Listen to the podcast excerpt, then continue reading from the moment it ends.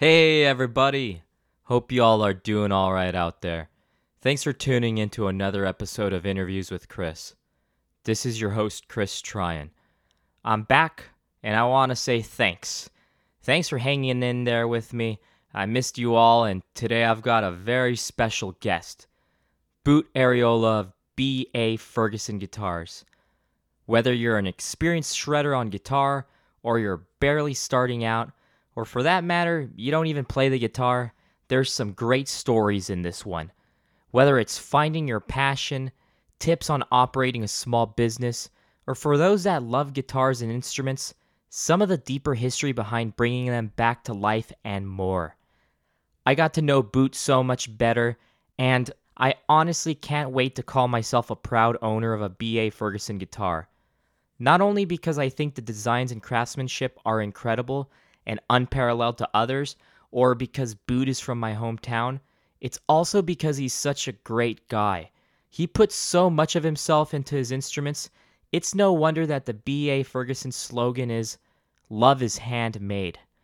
Such an incredible wealth of information and knowledge, and it really shows on this episode. Get plugged in and get ready to go, but just don't turn it up to 11. Enjoy.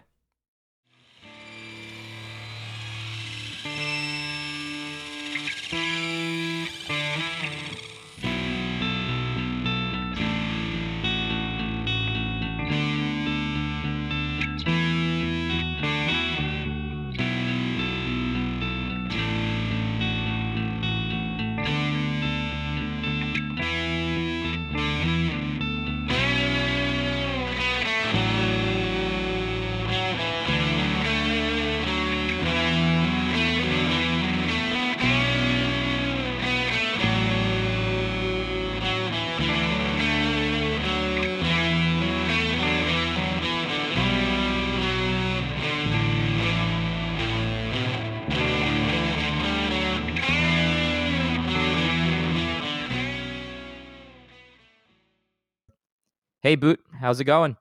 Good. How are you? I'm doing wonderful. Just another sunny day out here in Arizona. And yeah, what's going on in your world these days?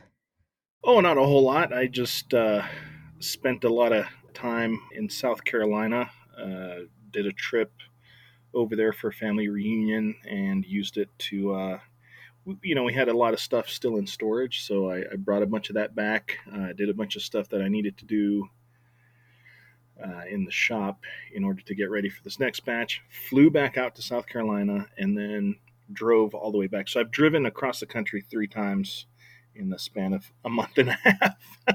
wow, that's yeah. uh it's funny because I no longer really have any sort of ties to South Carolina, but um, my dad actually lived by Spartanburg, so oh, no it was way. west of Hartsville.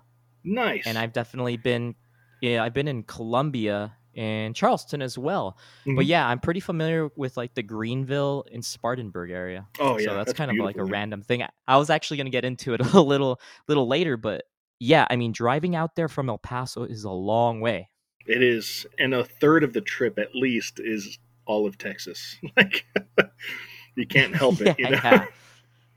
yeah so it's uh, but it was good it was it was a good time with the family we we sort of you know we were of course doing all the social distancing that we were supposed to be doing. Uh, all the kids had masks and all that stuff and we i must have sanitized like 10 billion times a day you know and then it's funny like the further east you know there's all these complaints about all these other states like doing really bad with the social distancing. And i have to say at least texas despite how bad it, it's supposedly doing like it's especially el paso like we're doing pretty good Uh, because the further east you go the more you can tell like people just don't care. And so that was kind of like that was weird and surprising and and but yeah so we managed to you know keep our distance from people and and then on the way back it's like the amount of mask wearing you know climbed as we came back here Yeah, I mean, I'm just glad that, you know, you and your family are keeping safe and obviously not trying to get into any sort of politics, but oh you sure, know, yeah. besides that, the Carolinas are are really beautiful. You know, Yeah, I really really I really love that area out there. So it's really cool. I mean, you kind of saw I mean, a variety of like I don't know, temperature changes and just overall Oh, yeah. geographic changes, you know, going all the way out there. Yeah, oh yeah, totally. And I can say for sure that I do not miss that humidity. Like it just gets so much hotter. It feels like because it's just it sticks to you, you know, it just it's so gross and then yeah, it just and it makes you so tired. So yeah, I'm I'm glad to be in the hot heat even though we've been like over 100 degrees for several days. Like I'm still glad to be out here in El Paso. Yeah, definitely. I mean, the humidity is something, you know, whenever I'm out in those regions or in the south isn't well, I mean, well obviously the Carolinas part of the south, but it's not something that I I particularly miss. I will take dry heat over humidity any day. Hmm Yeah, me too. Yeah, any day.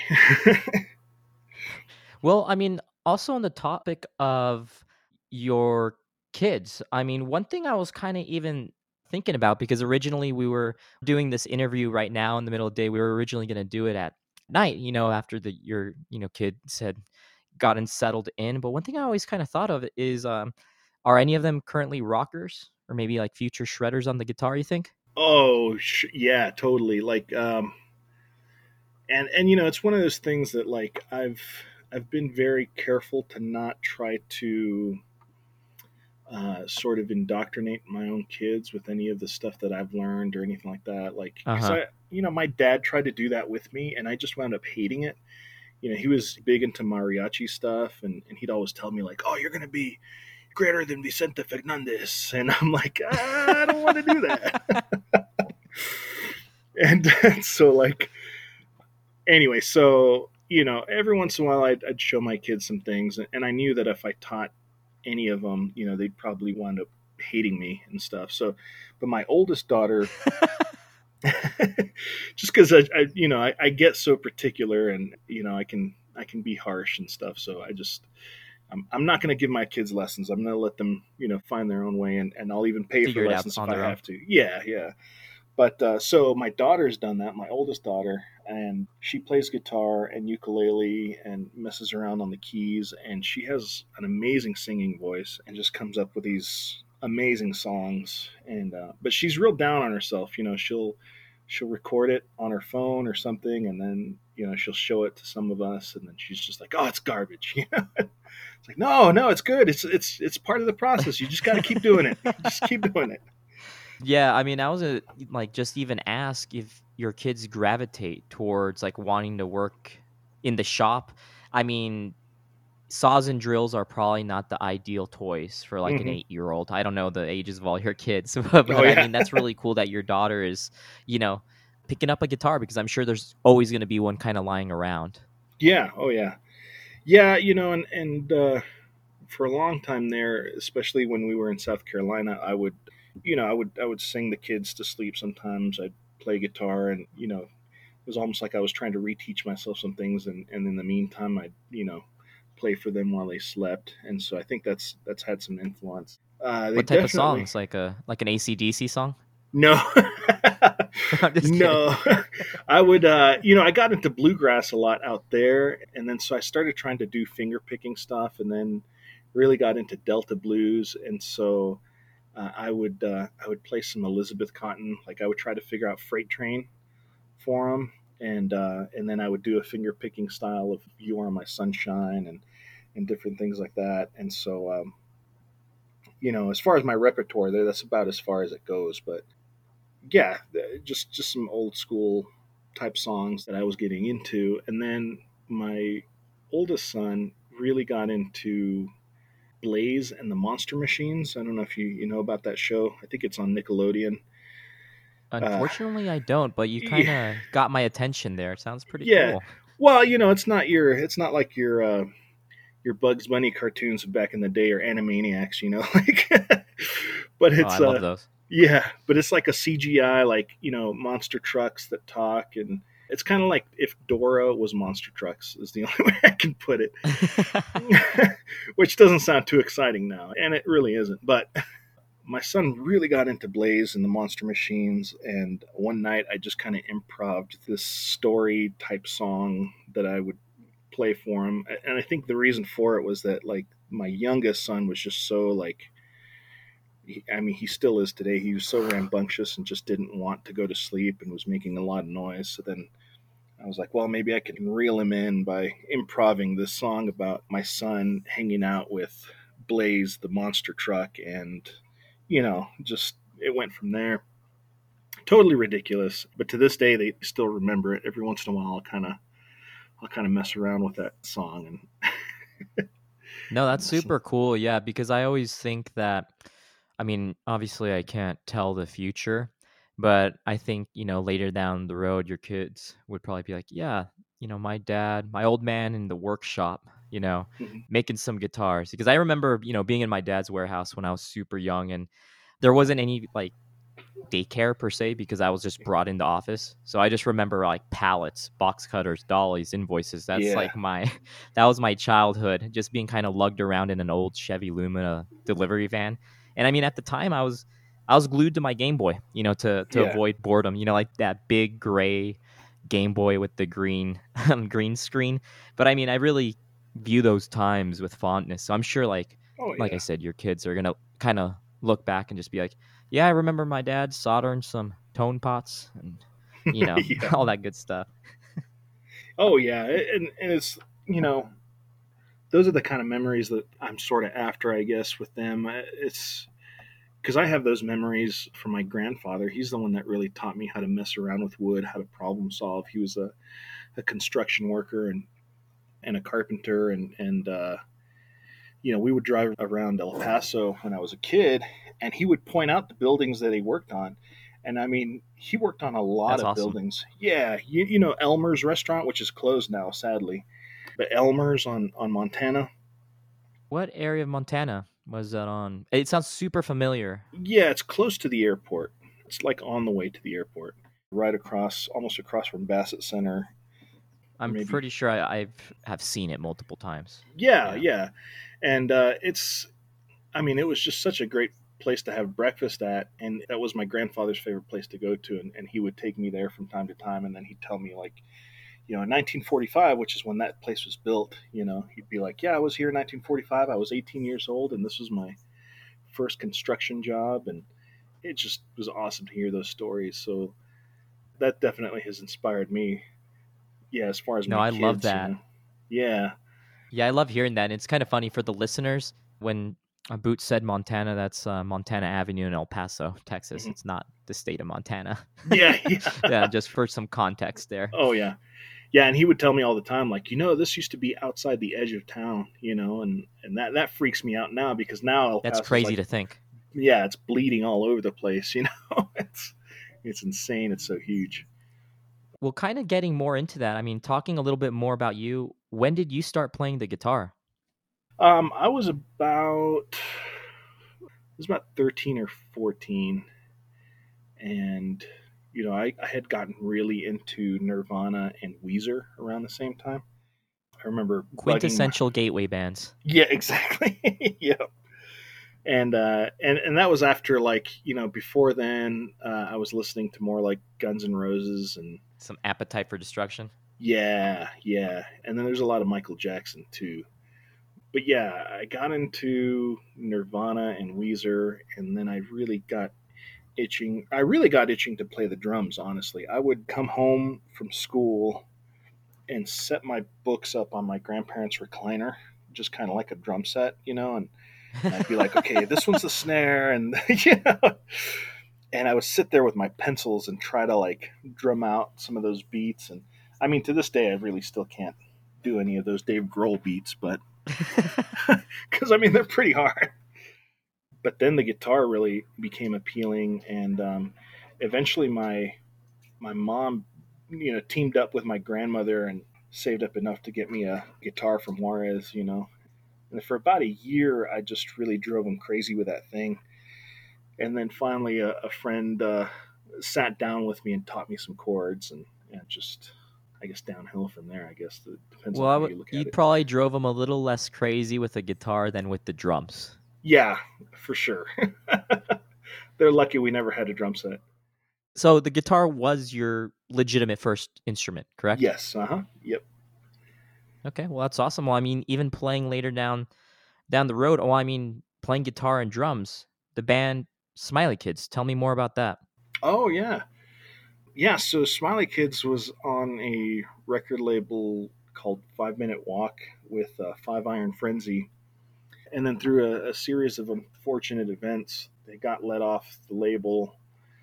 And so George Husney, he's the singer, principal songwriter, and all that stuff. He, um, I met him through some friends, uh, through through my buddy Rob Landerman, and he wanted to do like a, a farewell tour.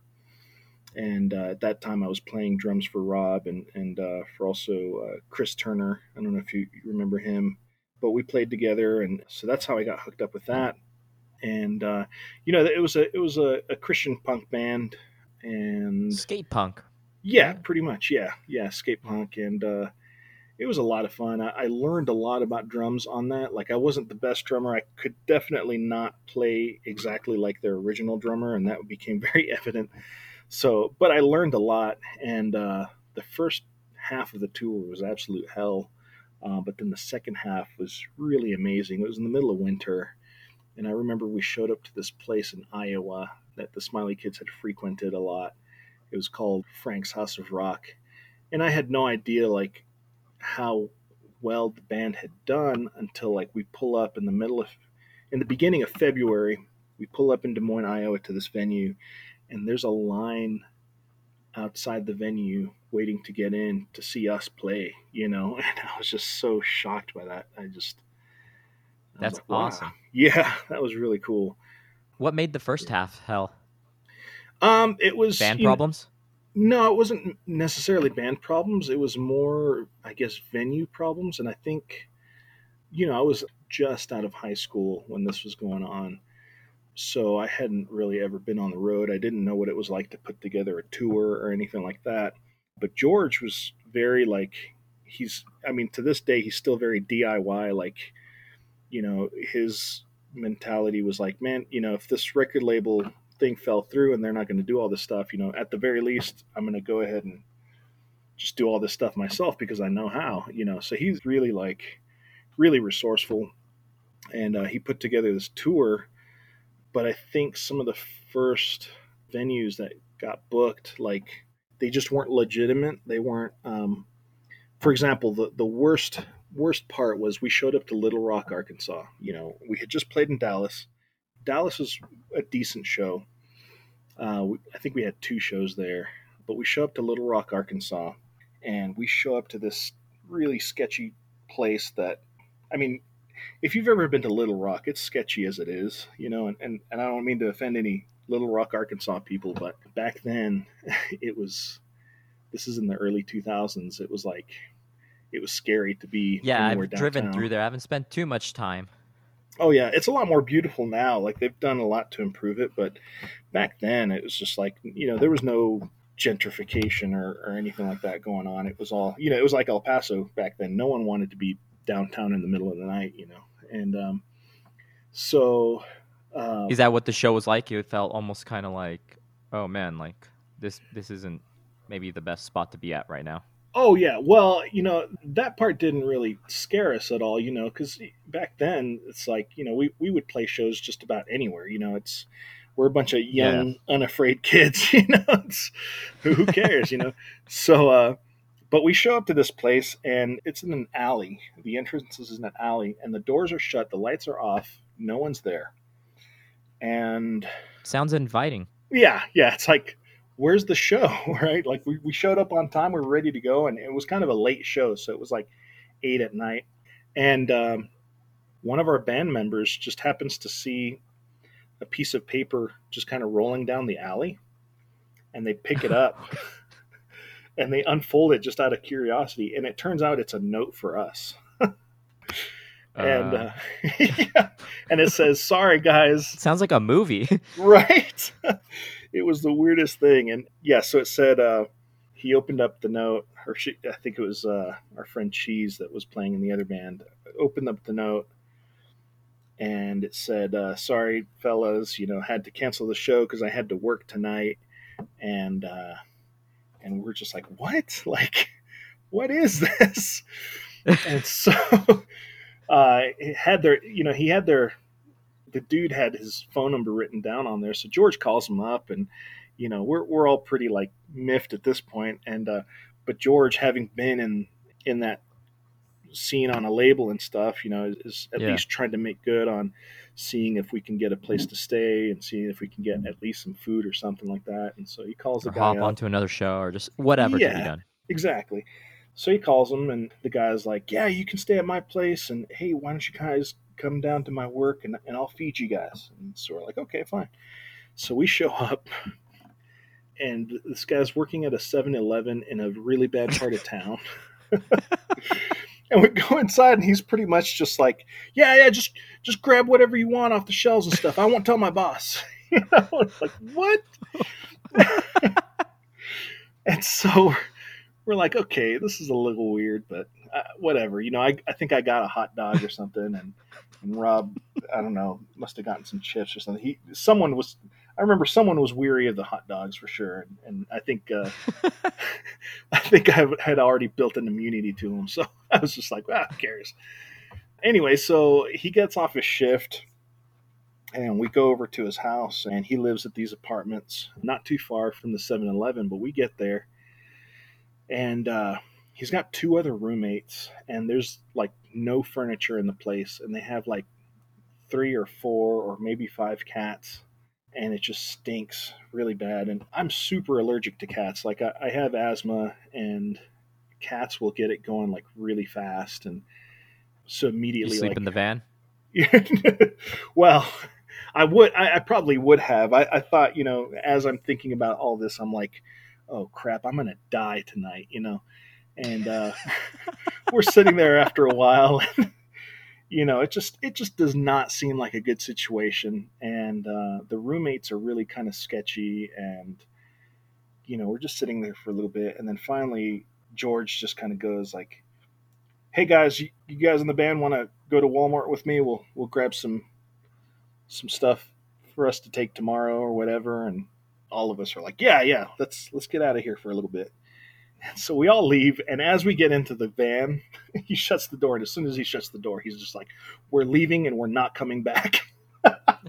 so he had planned it out. He was just like, "Yeah, no, this isn't good."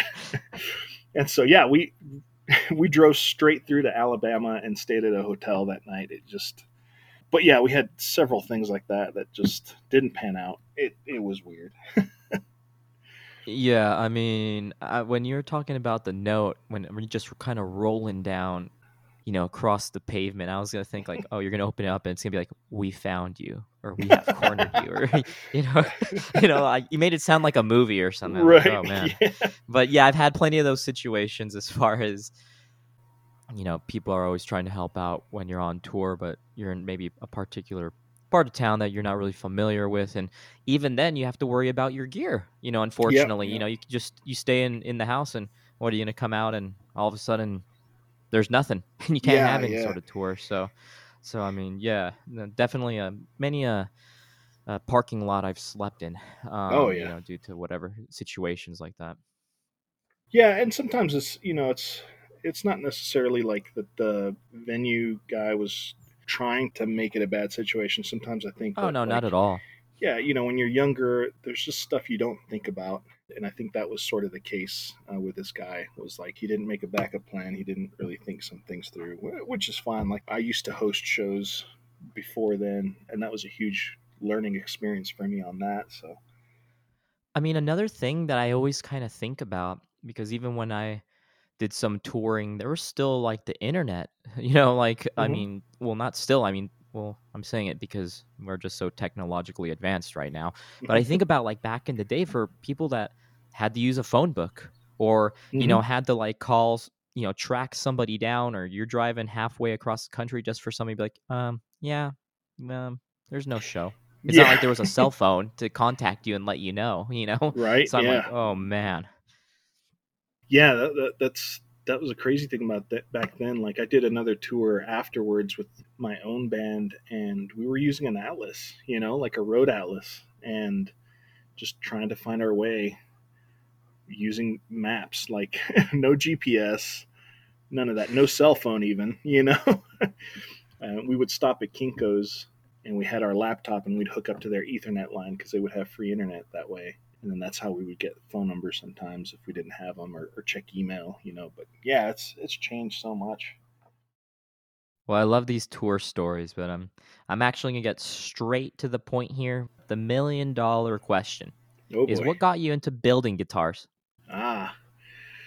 Um, a, a lot of things, honestly. You know, I, I always tell the story about when my mom broke my guitar. You know, she was really mad at me because, you know, she had given me a list of chores to do, and I was sitting on my bed playing the guitar, and you know, she left for work, and it was a really bad job, and she came back four hours later to literally find me in the same exact spot. And because of that job, she kind of had a little bit of a nervous breakdown and took it out on my guitar. And so that sort of opened up a door to just exploring the guitar in general because she felt so bad about that that she reached out to some coworkers. So she was doing two jobs at the time. Like the job she was frustrated with was you know she was trying to change from working as a lab technician at a clinic to selling cars but she still had the two jobs. The car salesman thing wasn't working out so she quit that the day that she broke my guitar.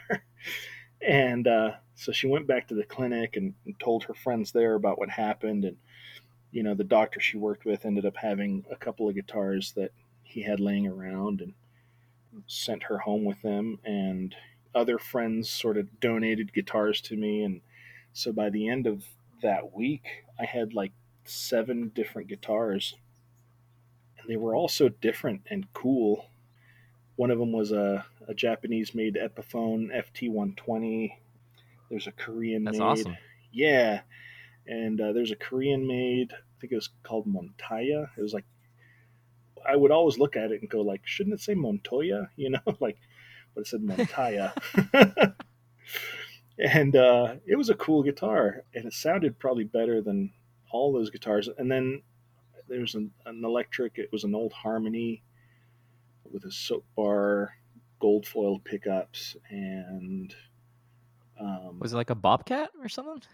No, it wasn't as nice as a Bobcat. It was like one of the lower rung guitars, you know, really thin. Because those gold foils rule. Oh yeah, they sound amazing. In fact, I still have those pickups, and I've used uh, one of those pickups in, in my guitars for recording in the past. And then there's uh, there's a classical. It was like a Hernandez or, or I can't remember, but it was a really nice classical, like straight from Spain. Um, so all that just got my curiosity going, and um, you know, of course, one of those guitars would break, and then I would start trying to fix it, and then because I played in church a lot at the time, through other musicians, you know, I got to meet Barry Martin.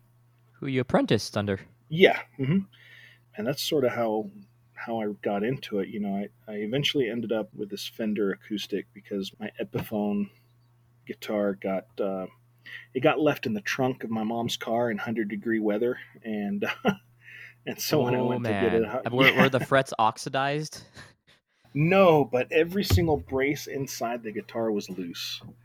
And that was just like the the top kind of caved in. Oh neck- man, Yeah, like the neck was sticking way up to where the strings, the action on the strings were like two inches off the fretboard.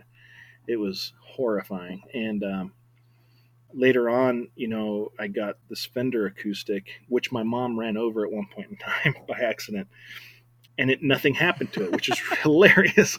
Like I left it leaning up. I, it was my fault for leaving it leaning up against the car, right? But I was getting my other stuff, and I leaned it up against the car. And then my mom decided to get in the car and move so she could get closer to the door. And as she backed up, the guitar fell just right under the back tire, and she felt the entire car just like bump up and down, you know. And then she got out. She saw the guitar case and she started crying and stuff because, you know, she initially felt bad about my first guitar and, and her smashing it. So now she sees this other guitar. and She's just like, no. And uh, I mean, the it was and it was a chipboard case, you know, those cardboard flimsy cases yeah. and the front of the face of this case was just like shredded and she was afraid to open it. I got over there and I'm trying to be really nice, obviously, because it's like I already see that my mom feels really bad about this. And so I, I go and, and I carefully open up the case, and sure enough, the guitar's fine. I don't know how. Oh, man. Yeah, but it was fine. It, it went out of tune a little bit, and that was it. But later on, that guitar started falling apart because out here in El Paso, like in the Southwest, it's, I mean, it's so dry. It's it's not really good for guitars, and so the bridge started coming off, and you know, I took it to my grandfather because he was the guy that like he would fix everything, you know. and if he didn't know how, he'd find a way. And he started explaining to me some of what he thought he needed to do to fix this thing, and it kind of scared me a little bit. And so, because I, I had screwed up that FT 120 trying to fix it when it was in the back of my mom's car, so I finally just broke down and I was like, you know what? Let's go see Barry. I need to meet him and talk to him about this thing. And so, yeah, went to his shop, saw all the guitars laying around, and just was like, immediately right then, I was like, this is what I need to do with my life. And uh, of course, you know, as I'm trying to beg Barry for an apprenticeship, you know, he's telling me, no, no, no, you need to, you need to finish school, you need to get out of town, uh, you need to go do something with your life. Don't do this crap, you know. and uh, but that's sort of how it all got started. Eventually, by the time I was 21, I was already going to UTEP to become an English teacher, and he got to meet my fiance, now wife, you know, and uh, and was just, uh, I guess, really impressed by her. So he was just like, hey, you know, he's not going to create competition. She won't let him. Let me offer you an apprenticeship, and and he did. And two years later, I moved to South Carolina and started my own business there, and uh, the rest is history. Yeah. Yeah, I mean, thanks for going in depth on that because I was definitely going to ask about going into before the deep dive in the guitar repair and luthier career that you wanted to become a teacher, you know, an English Mhm. teacher. Was that was there like a particular grade, like a high school English teacher or like what grade and what do you think it was that made you not want to pursue that anymore? Yeah, I kind of figured it was going to be high school English and history as well. I really love history, and even to this day, I still just do a lot of research when it comes to history. But for me, it was it was more a selfish thing. It was more like I had a friend who was a teacher, and uh, she kind of sold me on the idea of like, hey, you know, you get to work X amount of months throughout the year, and then you get the summer off. And uh, you know, back then teaching was a little bit more of a steadier job than it is now. Uh, you know, with all the all the unfortunate cutbacks and all that stuff, it's, it's just super awful that that has happened. But back then, you know, for me, it was just like, oh, cool, like stability. Yeah, that sounds cool. Like, so yeah, so I, um, yeah, I just kind of, it, it seemed like, and I don't mean to insult any teachers out there, like it seemed like the easy thing to do. And then I got into it, and it was really hard, especially because I I was taking a lot of courses at UTEP of things that didn't pertain to what I wanted to do at all. You know, like we had a we had a class on note taking. Like how stupid was that? You know. uh, uh, but because I like took a year off school, like I was placed into remedial math also, so that was really aggravating. And so I kind of gave up on it. And then Barry offered me the apprenticeship and then i was just like yeah you know what like let me try that and that was like school also you know that wasn't just uh it wasn't all fun and games. It was you know he was teaching me and it was all hands on and yeah that's just kind of how it went. Um i guess i would say that to really answer your question i guess was that like long story short guitar building and manufacturing and repairs intrigued me more than the idea of trying to teach yeah basically just try, trying to teach in general like getting to get my hands dirty and create um, that was way more satisfying to me you know so that, that's kind of how it all went Well, you're my fourth guest that has had a background in education obviously everyone has a different story, but it's really interesting to see that there's that lean towards education as a as a career when first starting off on the collegiate path, maybe when someone's per se like a musician. Mhm. But back to the world of guitars. Styles of your BA Ferguson guitars are hard to pinpoint as far as where the inspiration comes, but on your Guitar Knobs podcast episode, Mhm. you said Stromberg guitars. I mean, I see some, you know, Gibson Melody Maker and even some Rickenbacker on others, Mhm. but which other guitars or guitar makers do you draw inspiration from? there's some modern ones that I can easily say have been really inspiring. One of those is Elliott guitars. They're they're out of uh, North Carolina, and I just remember I had some some friends that went up when I lived in South Carolina that went up to Charlotte a lot in that area, and so those musician circles had friends that you know played out live and played professionally, and, and they had these guitars, and I started looking at them online and I was just floored by how amazing they looked, right? And then at the same time, I was uh, part of a, a message board called reranch.com, and I met Doug Kauer through that.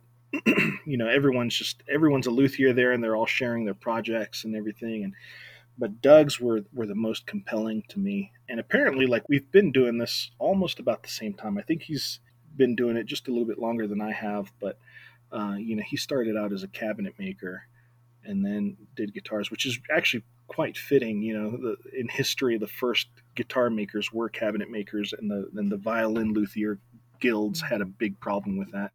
Probably like shaping the contours. Like I'm actually kind of familiar with kitchen cabinets. Mhm. that was one of my jobs when I was younger, is helping install them, and I knew about Mhm. like different moldings and things of that so- Oh, yeah. sort. So when I was seeing other people kind of just install them or you know customize them, you know, I'm no woodworker by any means. I mean, I could use like a saw and a drill and do certain things, but sure, no. I was always amazed. I was like, if you liked guitars, I'm sure you can make a guitar, you know, that Yeah. type of thing.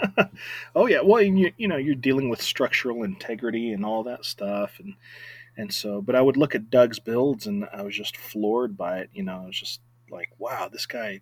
I mean, he he really has a, an eye for detail, and and there were times I would call him up, you know, and, and he would just really generously like share information and just chat with you, you know, and so like those were some of my first like inspirations on top of Stromberg and all that stuff. I was doing a lot of repairs and, and I was doing some building back then. Um, and I had drawn up, I had a sketchbook full of guitar ideas that I had drawn out. And then sometimes I'd take a piece of plywood and just draw something up and then shelve it, you know. But Stromberg, that influence came from uh, this guy, uh, really nice guy that lived there in Hartsville, brought me these. Uh, Stromberg Style C, I think is what they're they're called. They're uh, it's the Venetian cut. Yeah, it's the Style C, uh, Venetian cut acoustic guitars. They were made in the 20s and 30s, and and they were really ahead of their time. It was a guitar that, that had a bolt-on neck, and they they sort of pivot. There's a wing nut on the inside, so you can pivot the guitar neck angle so that you can play more slide stuff and then you can pivot it the other way so that you can you have traditional action on there. And I just was floored by the use of bends and curves and points and all that stuff that that Stromberg had used in that. And so that's always been a detail in, in the stuff I do. There's always got to be a curve and a point. There's some, something just aesthetic about that for me. Yeah, so I, I guess that, that was those are some of my uh, my earlier influences. Well, you've definitely got a lot of beautiful designs. I mean, you've got the Shirley, the Walker, the Ranger, which is a Mhm. collaboration with Greer amps, Yeah, and I mean just the Flyweight series, which are all all guitars. I mean, I and I've got to say, man, I really truly love that Flyweight Shirley single P90 Oh, in just thanks. like the the wooden finish. yeah. Oh man, that mahogany, I believe that's what it was, but uh, absolutely gorgeous. And honestly, such a great price, you know. Thanks, so man. hopefully Santa treats me well this Christmas. No, but really, the next guitar that I'm purchasing, I'm reaching out. But have you ever thought of adding a bass to your line? Actually, yes, I have. There's going to be a flyweight bass, and that's been in the works for some time. In fact, my buddy Ben Walker, who's the one that I named the Walker after, he he owns the original one, the very first one that I ever made. What's the design look like? It'll be like the Shirley uh, body style. Um, there's actually Okay. and I and I might post some uh, Some teasers? s- yeah, or some some flashback Friday photos or whatever of some of the bases that I've made in the past. But they were all based on the Shirley uh, shape, just a little bit bigger.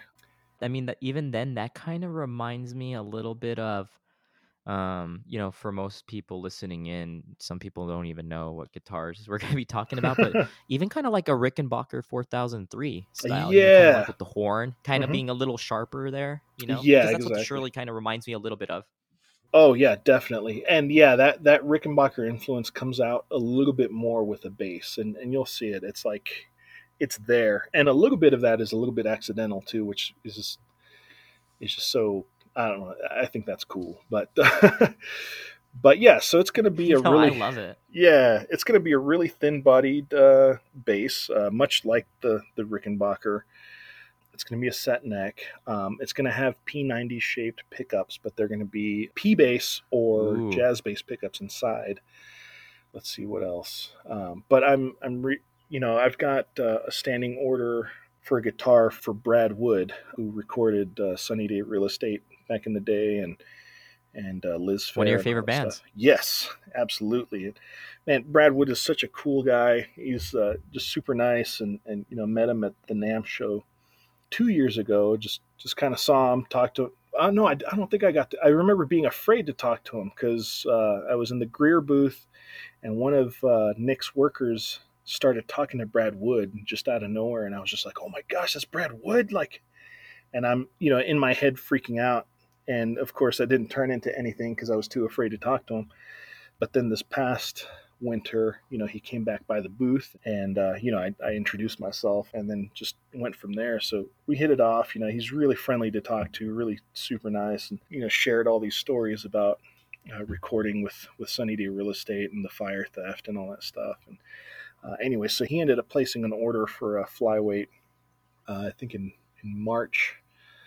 And we started talking, and you know, he's a bass player first. So that was his first instrument. And so, you know, from there I asked, you know, well, you know, is, is it cool if I pick your brain on some bass stuff since, you know, because I'm not really a bass player, but I, you know, I, I need to just kind of get into a bass player's head about making some more basses. And I told him, you know, one of the sounds that I absolutely love was the sound of Nate Mendel's bass on the Fire Theft record. Oh, I love that.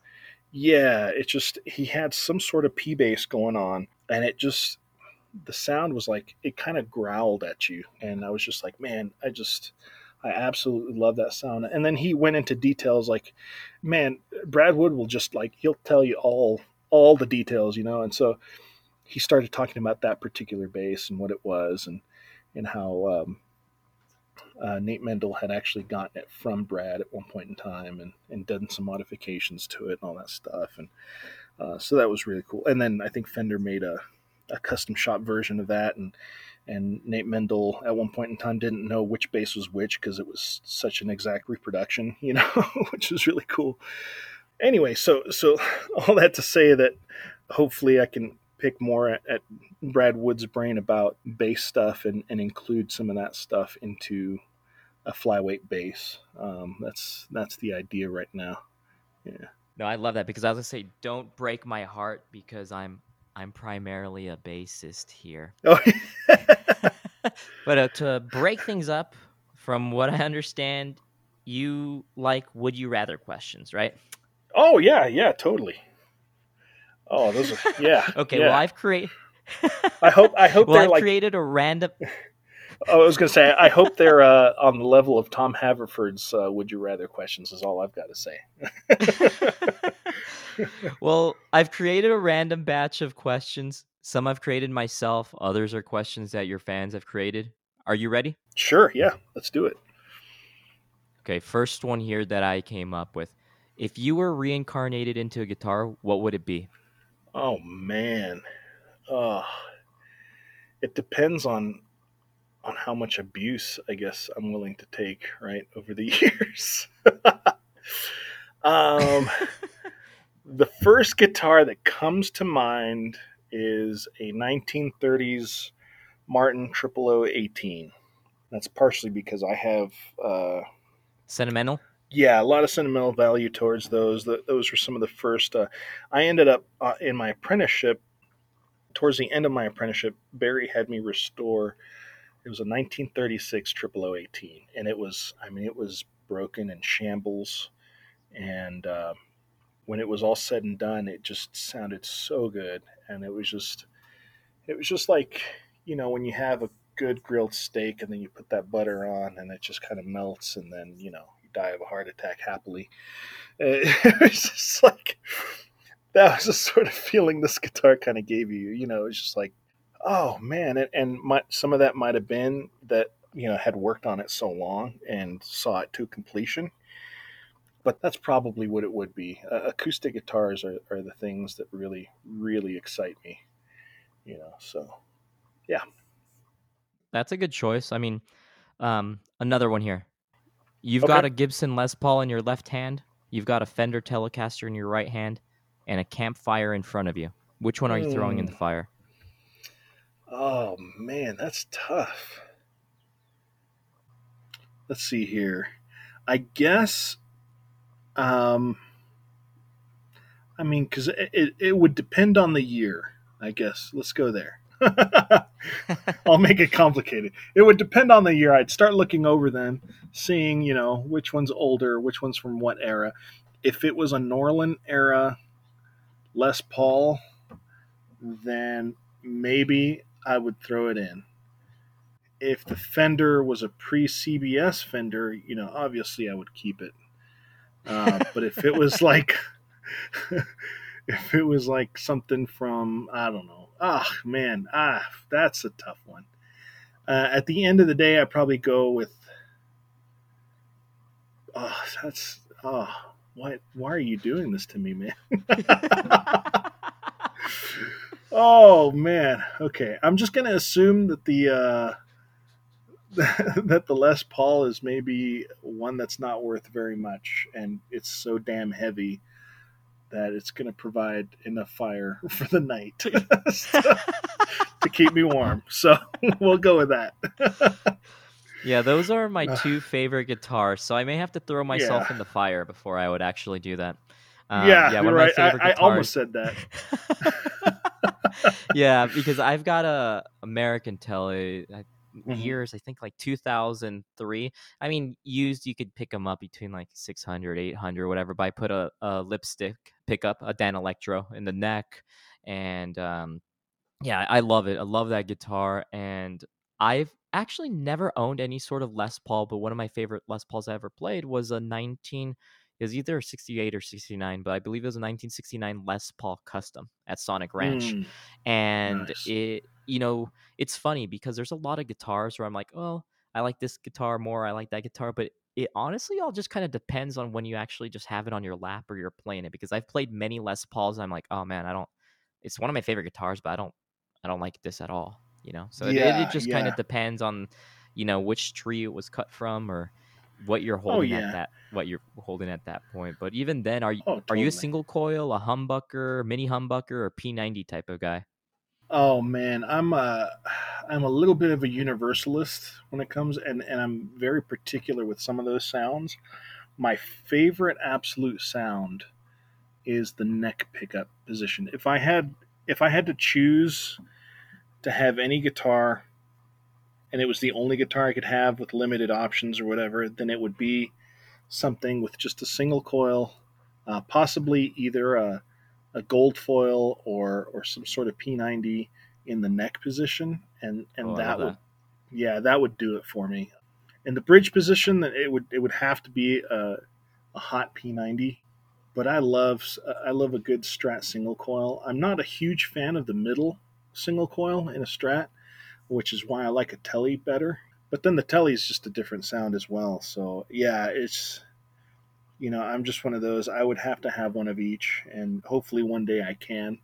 I'll definitely have a Les Paul, uh, but it would have to depend on the year you know, because some of them are great, some of them are well made, some of them are not so much. But you can take just about almost any Les Paul and do some work on it and get it to sing for days. Um, yeah, so that, that was a tough one, man. I'm uh, in the same boat there, but you were talking about that Martin guitar. Um, you've dealt with many guitars in your experience as a luthier, but what's the most expensive item you've ever worked on or repaired?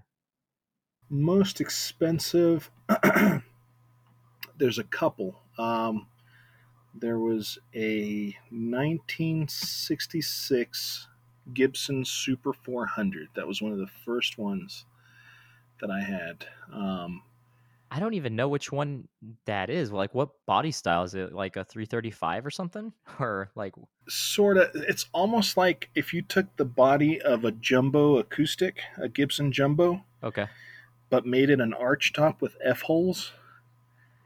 Um, huh. and, okay, okay, and, okay. Yeah, yeah, yeah. And then two humbuckers, you know, and, and then a really big fancy trapeze tailpiece.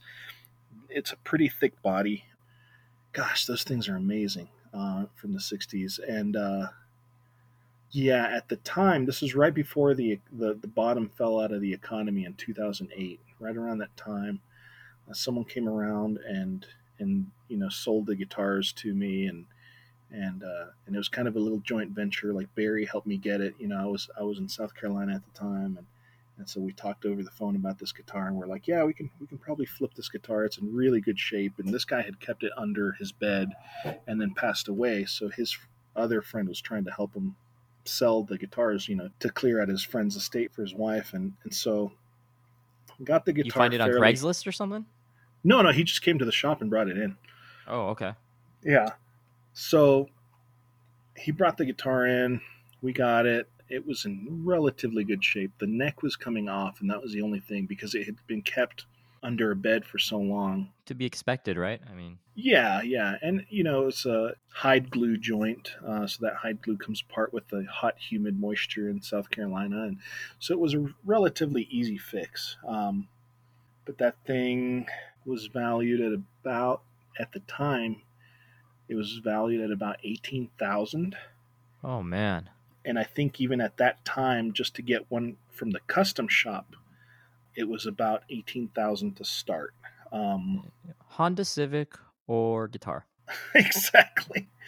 Um, now the guitar, the the instrument that was more expensive than that that I've gotten to fix. Um, well, there's a couple. I've gotten to restore some really expensive golden era Martins but probably one of the most expensive instruments that would top just about everything was a Hutto mandolin, uh, H U T T O. I believe the guy's name was John Hutto, and he was from South Carolina, from Hartsville actually, and he moved to Georgia and built these amazing mandolins. He had built about 140 some odd mandolins before dying of a heart attack. So they're rare. And uh, so they're super rare. Um, I had number 123 that came into my shop, and the story goes like the guy who owned this mandolin uh, was was a nice old man that lived in Hartsville, and he had been up to my shop in the early days. He came down with dementia, and so like he would wait for his wife. His wife worked at the Walmart in town, and he would wait for his wife to get off work by like literally playing this the thing was valued at 26,000 and he would play this mandolin up and down the parking lot of Walmart every day for years until he passed away. When he passed away, his wife brought me the mandolin and she asked me to fix it and resell it for her. And it was in relatively good shape except that in his last days the old man had taken the mandolin, and, and he had put uh, nail polish on this one little part that that he had worn out with his fingernails. Uh, you know, he was trying to cover it back up, and then he he took a bottle of shellac and just sprayed the entire mandolin down. You know, with the strings on it and everything, just sprayed it down. Uh, I guess he was just trying to give it back its old school sheen or whatever. I don't know, but it was. I mean, And so it was one of these things that, like, oh, I've been trained for this. Like one of the earliest expensive instruments that I got to work on while I was I was working for Barry was this 1930s Gibson mandolin, and it was a similar situation. Someone had sprayed some stuff over it, and we had to sit there with a piece of wire wool and a little bit of orange oil and just gently just keep on rubbing until we rubbed off the sprayed on stuff and got to the lacquer. Like because you can't you can't just put paint stripper on it you know you'll take all of it off because it's lacquer you know? So that's that's the way you do it without having to refinish it is like you just gently remove layers until you get to the original layer and then once you're there you stop. So it was a very similar thing. I had to do that with this mandolin and it was oh gosh it was such a pain in the ass but in the end it was just so worth it and it sounded amazing and uh, and i think we refretted it as well and and did a couple of other just maintenance things that it really needed done I think some of the repine the, the binding had separated on, on one spot, and we fixed that. And uh, yeah, it was it was valued starting at twenty six thousand. Wow. Yeah, yeah, you know, and at that point in time, you know, it's really scary, but you have to sort of tell yourself like, well, you know, it's people that are putting a value on this, and if I do the original maker justice and and leave no trace that I was ever there, then it's going to be all right. And as long as you're after honoring the original maker, then then you're good to go. You know. Well, the two lessons I've learned right now are I'm going to keep an eye out for a Hutto mandolin at any sort of garage sale, and second, that's right. I shouldn't be spraying all my instruments with shellac. Yeah, well, don't, don't have, spray but... them with anything. Yeah. or or enamel or polyurethane, nothing. Just just leave the damn thing alone. Right? but um, some other questions here that I've kind of concocted. I've researched what you like to listen to, and I've talked to you about it. Oh, cool. Starflyer 59, Sunny Day Real Estate, Godspeed yeah. Black Emperor are your top three, from what I understand. Yeah, so yeah. I think you also like the cars, but mm-hmm. I mean, sure, you obviously love a lot of bands, but who else do you like? Is there a band that has kind of totally changed your life? Kind of similar to talking about how, you know, Weezer, you know, mm-hmm. kind of got you into playing some guitar. Yeah, uh, one band that I I absolutely love, and I kind of fell out of touch with for a little while until they put out an album just last year that totally blew my mind. Um, was the Appleseed Cast? Oh man, and, great uh, band. I mean, yeah, yeah. And I've gotten to see him live before when I was younger. You know, they came through El Paso, and I was just floored by the drummer, like the drummer that they had in uh, during Mare Vitalis and Low Level Owl One and Two and Conversations. I think it was was just super creative, just his patterns and all that stuff. And I love patterns. That's that's my thing. You know, it's if it's not curves and points, it's it's patterns, right?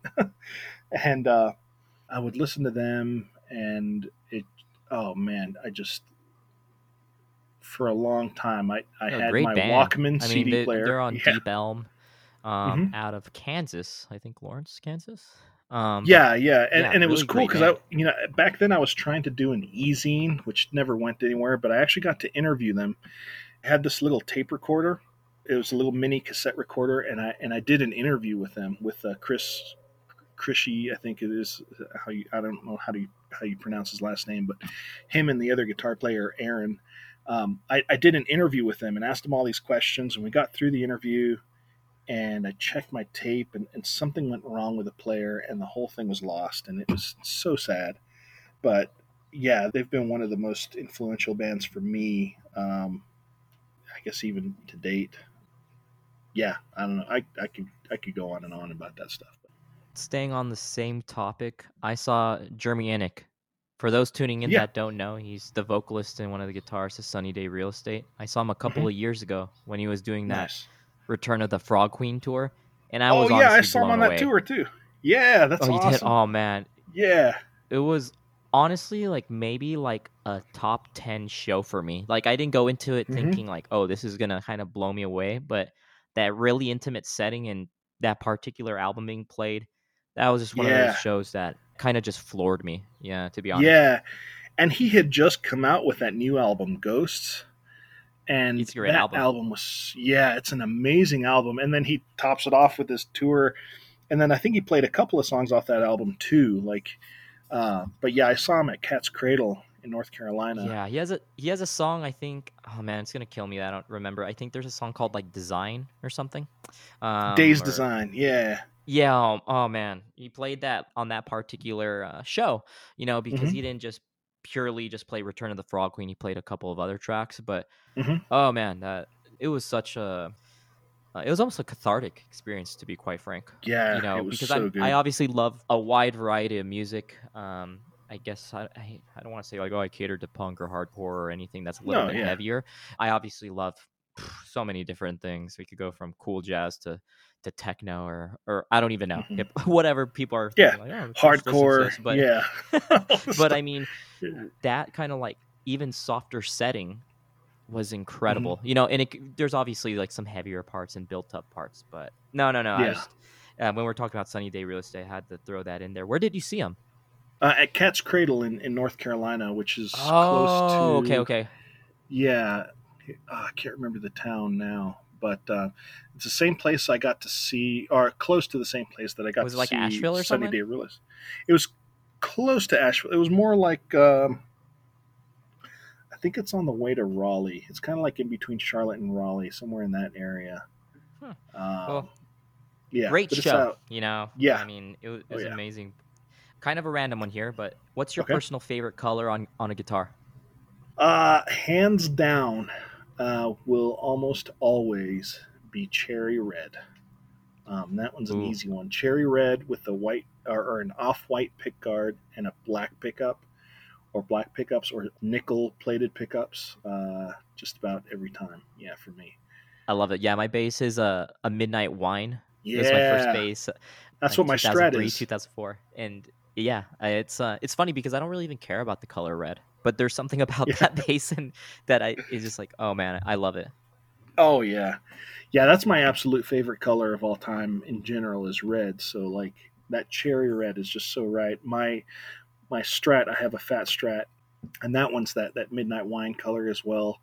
I like a Fiesta red okay, but I'd almost prefer like a like a habanero orange or, or something like a red orange over over Fiesta red. You know, so then then it starts getting different there, but um, and then probably second to that would be like uh, like a Sonic Blue or a Daphne Blue. You know, Ooh, ooh, yeah. I love those as well. But um, this is going to be my last question that I've I've made up. Who who are some Sure. artists whose music you really enjoy that you'd like to have on your roster? You know, if you had to pick one or two or something. Sure, sure. Of course, you know it would be Jeremy Enigk, Jason Martin, Chris, and in the Appleseed cast, all those guys. Um, it- it's funny. Like I made a list one time, and it was just kind of a, a wish list of artists I'd like to see playing my stuff, and one of them was Tom Petty. And then, like thirty days later, Rest I kid peace. you not, yeah, like 30 days later, I kid you not, he passed away. And I was so like, oh man, I'm going to stop making this list. you know, like, no one else on this list can die, you know. But oh man, uh, probably U2 would be one of those as well. Um, but I'd also like to see, you know, there's a lot of really amazing up and coming female artists that are just, they're just hearing that. Yeah, and and it's funny because you know, like I, I don't know, I, I I sort of consider myself a feminist. I, I was raised by a single mother um, who was also an immigrant, and and I saw her really struggle through some, just through some bullshit, you know. Yeah, I mean, I always say that, you know, being raised as a, you know, just as far as in a household with with your mom kind of changes the way you think about things sometimes because I yeah, have it really like does. brother and sister around or anything like that with me. I have a Yeah. half brother and half sister, but it, you know, diff- definitely kind of different. Yeah, yeah, it definitely is. And but you know, uh, having to experience like you know, and, and it's not even like I got to experience. I, I got to see my mom sort of conquer some of these things, or sort of, you know, so it changes your perspective. So so nowadays it's like you know across Facebook forums or whatever, you know, you hear these old guys complain that oh, you know, we don't have guitar heroes anymore and, and music's gone to crap and all this stuff. And then like you hop onto Instagram and you see like Annie plays guitar or Kate Davis or Ginger Cowgirl. Like you, you see all these people like that are totally just making it on their own, working really hard and, and composing some amazing stuff, man. And I'm just like, yeah, here's your guitar heroes right there. Like, and so yeah, any any of them if they if they wanted uh, one of my guitars and stuff, I'd happily be like, yes, of course, here it is. Like, so yeah, to answer answer awesome. that question very broadly. no, I love that. And enough of my questions. Here are some random fan questions. Okay. Sarah from out in San Diego asks, "What's your biggest source of inspiration?" Wow. Um, that one's a tough one uh, because I, I feel like it's changed over the years, and, and mainly it's because my my focus has had to change.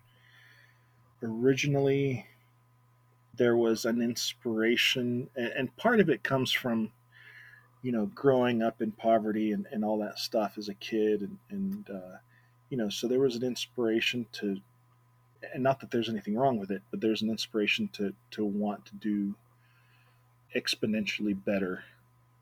So originally my my inspiration was that of like, you know, I've I've got to become the best and I've got to become big and I've got to become this thing that my kids will really look up to and will inspire them to do better. And uh, frankly, what that led to was a whole lot of working and a whole lot of them not seeing me a whole lot. And that was really heartbreaking. And that's part of the reason why we left south carolina you know was to minimize and to be more present you know. So i would say nowadays like my true inspiration is my kids and my wife to be in a place where i really enjoy what i'm doing and also to be present for them. And uh, yeah that's my inspiration no i love that answer and Jesse from El Paso asks, "Everyone has a lick they shred while trying a new guitar. What's yours?" Oh gosh, I generally will go between a couple of things. Every once in a while, I'll do an, a little Appleseed cast lick.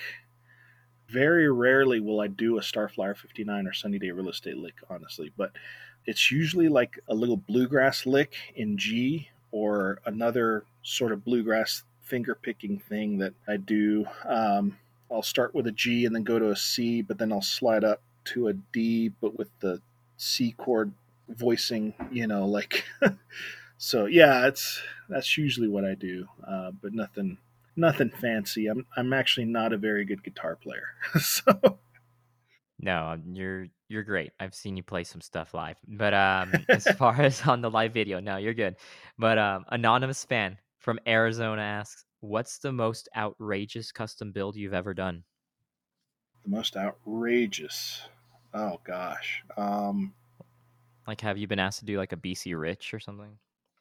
No, I'm just kidding. No. I don't know. Well, I, you know, I have, and I've had to say no. Like you, you get BC Rich to make you that, right? but uh, probably the most outrageous one, I will say. Um, oh, I got it. I got it. Well, there's two things. Um, if you know me well, you know that I'm okay with bass, right? As long as it's got four strings. Five strings is kind of pushing it. Six I, I, you know, I'm like, look, you got to stay out of the guitar player's register, okay? like, so. Did somebody request something like that? Yeah, so so I built a six string bass for a guy. Um, thankfully, like he played like in a prog rock band, so in my mind, back then I was a lot more picky about that stuff, you know. So I, I, I was just like, yeah, you're doing six strings, fine. You're playing a prog rock band, fine. Like it's it's justified, right? Because I was proud and stupid back then, but uh, and, it sounded great. And the guy had like also played jazz, so like it totally. I mean, he's an amazing guy. Anyway, so but one of the most recent ones I did just before leaving South Carolina was an acoustic. It was a dreadnought shape. I call my dreadnought shape the peacemaker. and uh, it's a little bit different than a dreadnought, but it still classifies as a dreadnought. And the guy wanted a lighter colored wood, right? And he was like, "Well, you know, all my other guitars are mahogany, rosewood, blah blah blah. You know, I'm thinking maybe a maple, but I'm not too particular." So he wanted the style of the pickguard to be like a Grammer guitar. I don't know if you've ever seen a Grammer. Um, I have G-R- not. Yeah, spelled G R A M M A R, I believe, uh, which I think is how you're supposed to spell grammar anyway. But there were some guitars out of the 60s, and talk about points and curves. Like they had it going on to the nines, and it's, you know, like the gaudiest country western type guitars you could ever lay your eyes on. And so his inspiration was the Grammer guitars. He wanted a guitar that was kind of harkening back to the Grammers. He wanted wanted a double pick guard on the face and everything. He wanted a pearloid binding, pearloid pick guard, and then this like orange burst, right? Not not a not a regular tobacco sunburst or three tone or whatever, orange burst. so I was like, okay, let, let me see what I can do with this. So so yeah, we, we did it. I, I, I did a maple neck with a persimmon fretboard all light colored woods. Then the body, the back and sides were quarter sawn white oak or red oak. Actually, it was red oak. And when you quarter saw, when you do quarter sawn oak, um, it has these striations in the wood that are really pretty. Uh, when it's perfectly quarter sawn, that it's just this like wild grain looking stuff. Um, so I did that. Did a spruce top. Did the pearloid binding. It was it was so gaudy. Um, at the end of the day, though, it sounded so good. It just it's like wow, oak sounds really good in an acoustic, you know. So, but yeah, that that's about the wildest one. And I might have to post a picture of that after this interview. I'll just do a little flashback or something. I would love to see it. I mean, I actually just pulled up a photo, and those headstocks. I mean, they look you know, essentially like a Gibson, but like sharper and like more elongated a little bit. They kind of look. Oh, the how can I say? The like, current like, one. The... which one is it? Is it the one that because it kind of look? I pulled some up and it looked kind of like a Gibson, like Les Paul custom, like but more jagged, like with a metal, like a metal feel to it. Are those? Is that the one you're talking about? Possibly. So so this year, 2020 is the year that I decided to to do all our headstocks like um, like what's on the flyweight, right? So it's a little bit yeah. less curvy. It's got a curve and then a, kind of a scoop out of that curve, whereas the old old headstock had a continual upper curve, an S curve on the top. I thought specifically to the Grammer ones. Is that oh oh yeah yeah oh yeah. because because I pulled gotcha, up the headstocks gotcha. on the Grammer and I was like no yeah. yeah. for sure I know which one obviously know yours but I didn't know the Grammer one so I pulled it up and I'm like oh this looks kind of like metally or something okay so yeah it, yeah it was super a... wild so yeah no no the... one yours yeah yeah it was one with one, one okay. of mine and yeah I, I, did not do that Grammer headstock they're so gigantic too like I, yeah. and I've worked on those guitars they're beautiful but yeah, like holy crap, those headstocks are they're essentially boat paddles. You know? yeah, I mean they look like speed weapons. metal. yeah, yeah, speed metal boat paddles. That's what they are. and they're played in country music. What what a combo, yeah. you know? well, on on the oh, topic oh, of like still building guitars, um, Simeon out of Las Cruces, mm-hmm. he asks, "What's the best BA Ferguson guitar build?" So meaning the mixture of body and pickups for heavier music. He also says you're the best dude ever. Yeah, you work oh. on Jazz Master. Oh, really? Wow, thanks, man. Yeah. Uh wow, okay. Um so yeah, I guess just like best build per se for like maybe just like heavier music, not like Cannibal stuff. Corpse, yeah. like death metal, but I mean just like heavier riffs, you know. Yeah. Like even even to an extent what obviously I can't get into his mind and exactly state what what he's going after. Um, he plays mm-hmm. a band called Sorry Town.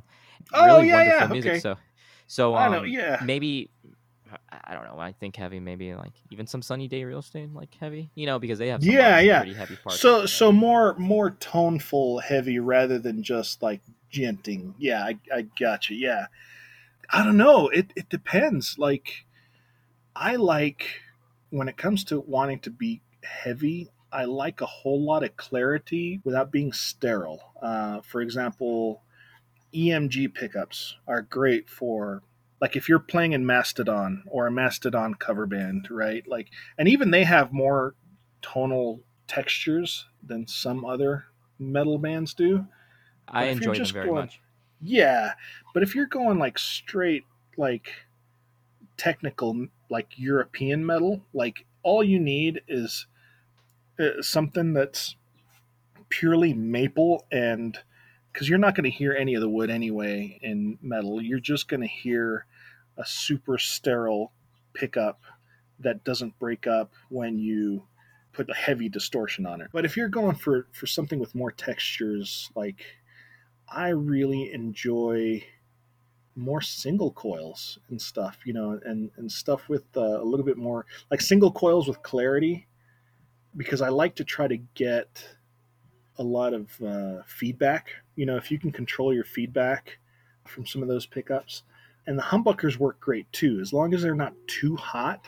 So if you had like a low impedance to a modern impedance pickup, like anywhere from an eight hertz to like a ten point five uh, ohms, I'm sorry, eight eight ohms to ten point five ohms uh, in a pickup, that's going to be excellent in your bridge position, and then have some sort of, you know, hot single coil like a, a nine ohm in your neck uh, at least, and you're yeah you're gonna get some really cool wiry heavier sounds out of that. So yeah, uh, the body woods and, and neck woods and stuff don't really you don't really hear it a lot in the pickups, um, but you'll definitely notice a different feel. And of course, I'm a big fan of using mahogany type woods in the neck and the body, but I also am a huge fan of of maple in the neck.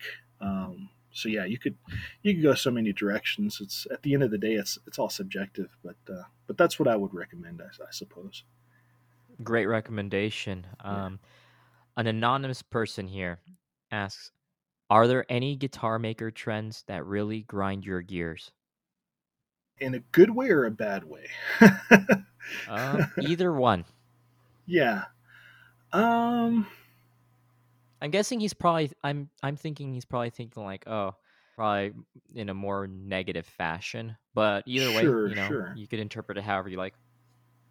Yeah. So probably the biggest trend that really kind of is hard to swallow sometimes, and because when I do my craft, I'm thinking about the future. I'm thinking about the environment. I'm thinking about resourcefulness and and I'm trying to be resourceful. I, I, still don't think I'm as resourceful as I could be, but I'm I'm working on you know on trying to be. Well, love is handmade, and that goes in a wide variety of forms. Like sure, I definitely yeah, exactly. know that you try to be as resourceful and mm-hmm. definitely mm-hmm. uh, um, cognizant or conscious of as far as the the environment too. Yeah. So like a lot right now, like I have a bunch of standing orders, and it's great because that means people are going to get to play my guitars. Um, that translates to maybe about 30 to 40 guitars a year for me to make on my own, you know. At one point in time, I thought I wanted to do like a 100 to 200 to 500 a year, you know.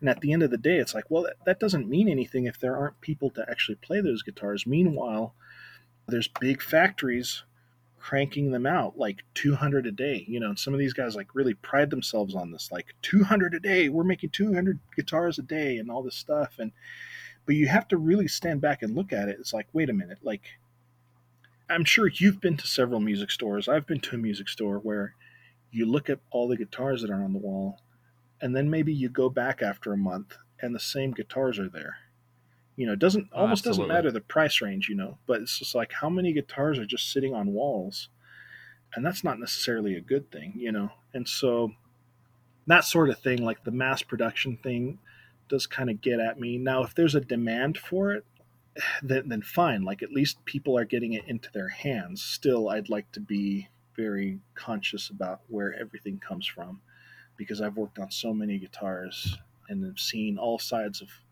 quality issues that there can be, plus the things that, that take advantage of, in a bad way, take adva- advantage of the environment, you know. But probably one of the things that, that kind of grinds my gears a little bit, but I understand and I kind of like at the same time is the use of, of roasted maple. And I get why. Like, it grinds my gear because just my own personality kind of hates trends in general, you know.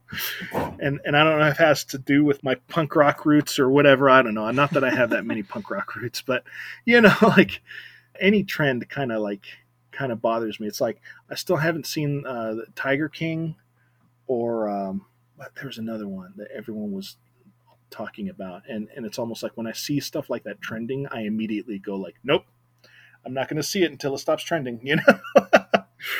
That's kind of how i feel about roasted maple necks now the people that are using roasted maple necks are actually pretty smart about using them because they're getting a piece of wood and you're kind of forcing it to age. Or you're forcing it to become stable by toasting it. And and it's really easy to do a roasted maple neck. You can literally get a maple neck blank billet and just stick it in the oven, put it at 220 degrees, and leave it in there for a couple of hours, and you'll get a roasted maple neck. It'll lightly toast. Uh, and you, you can play with the degrees and, and get it, you know. Now, uh, there's people that uh, will tell you like, oh, there's there's people that do this professionally and they use a vacuum system that that sucks out the moisture and all this. I mean, there's all kinds of snake oil uh, type advertising that surrounds roasted maple necks and all that stuff. Uh, not to say that they aren't valid, like they, it's a really good idea.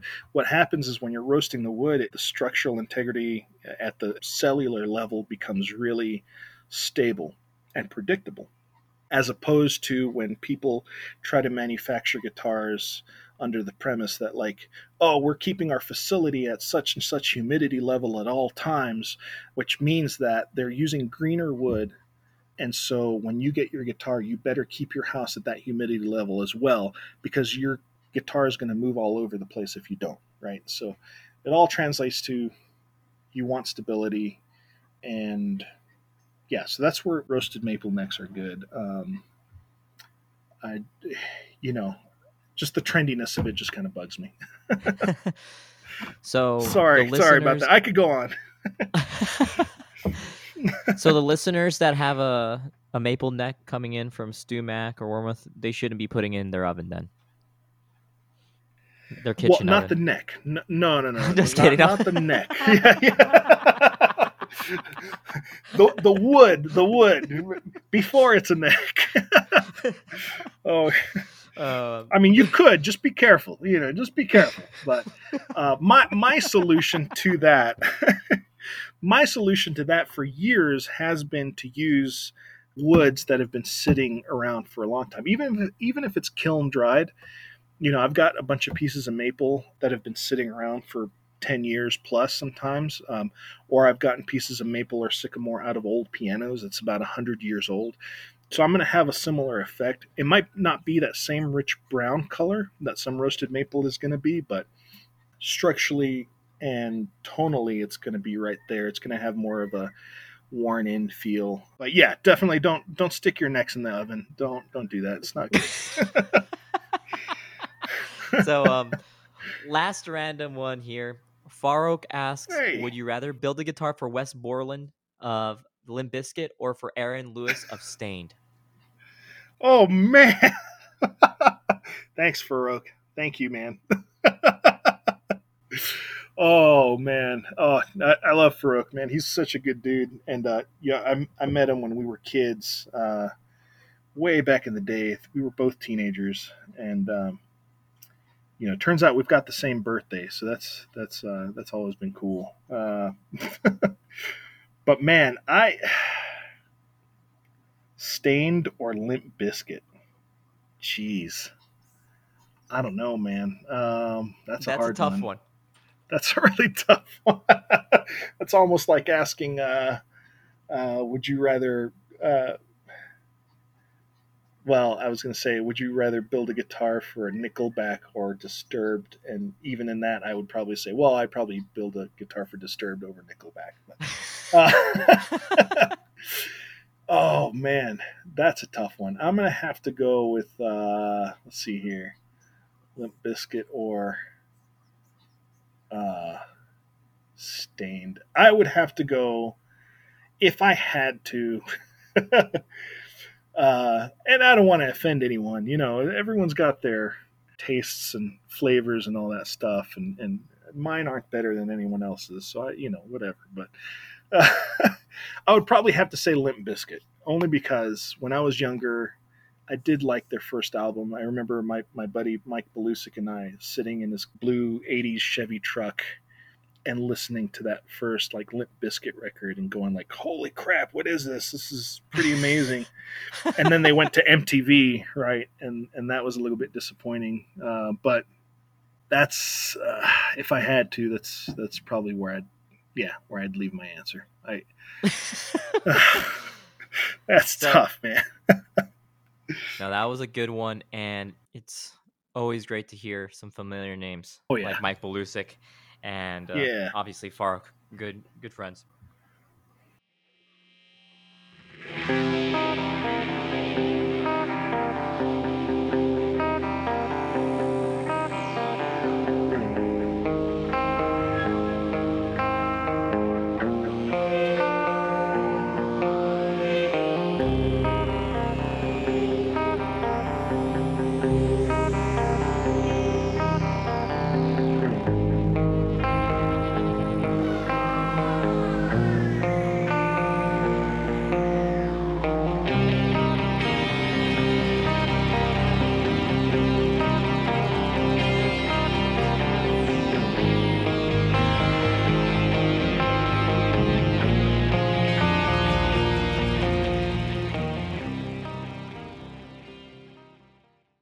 Back to business here.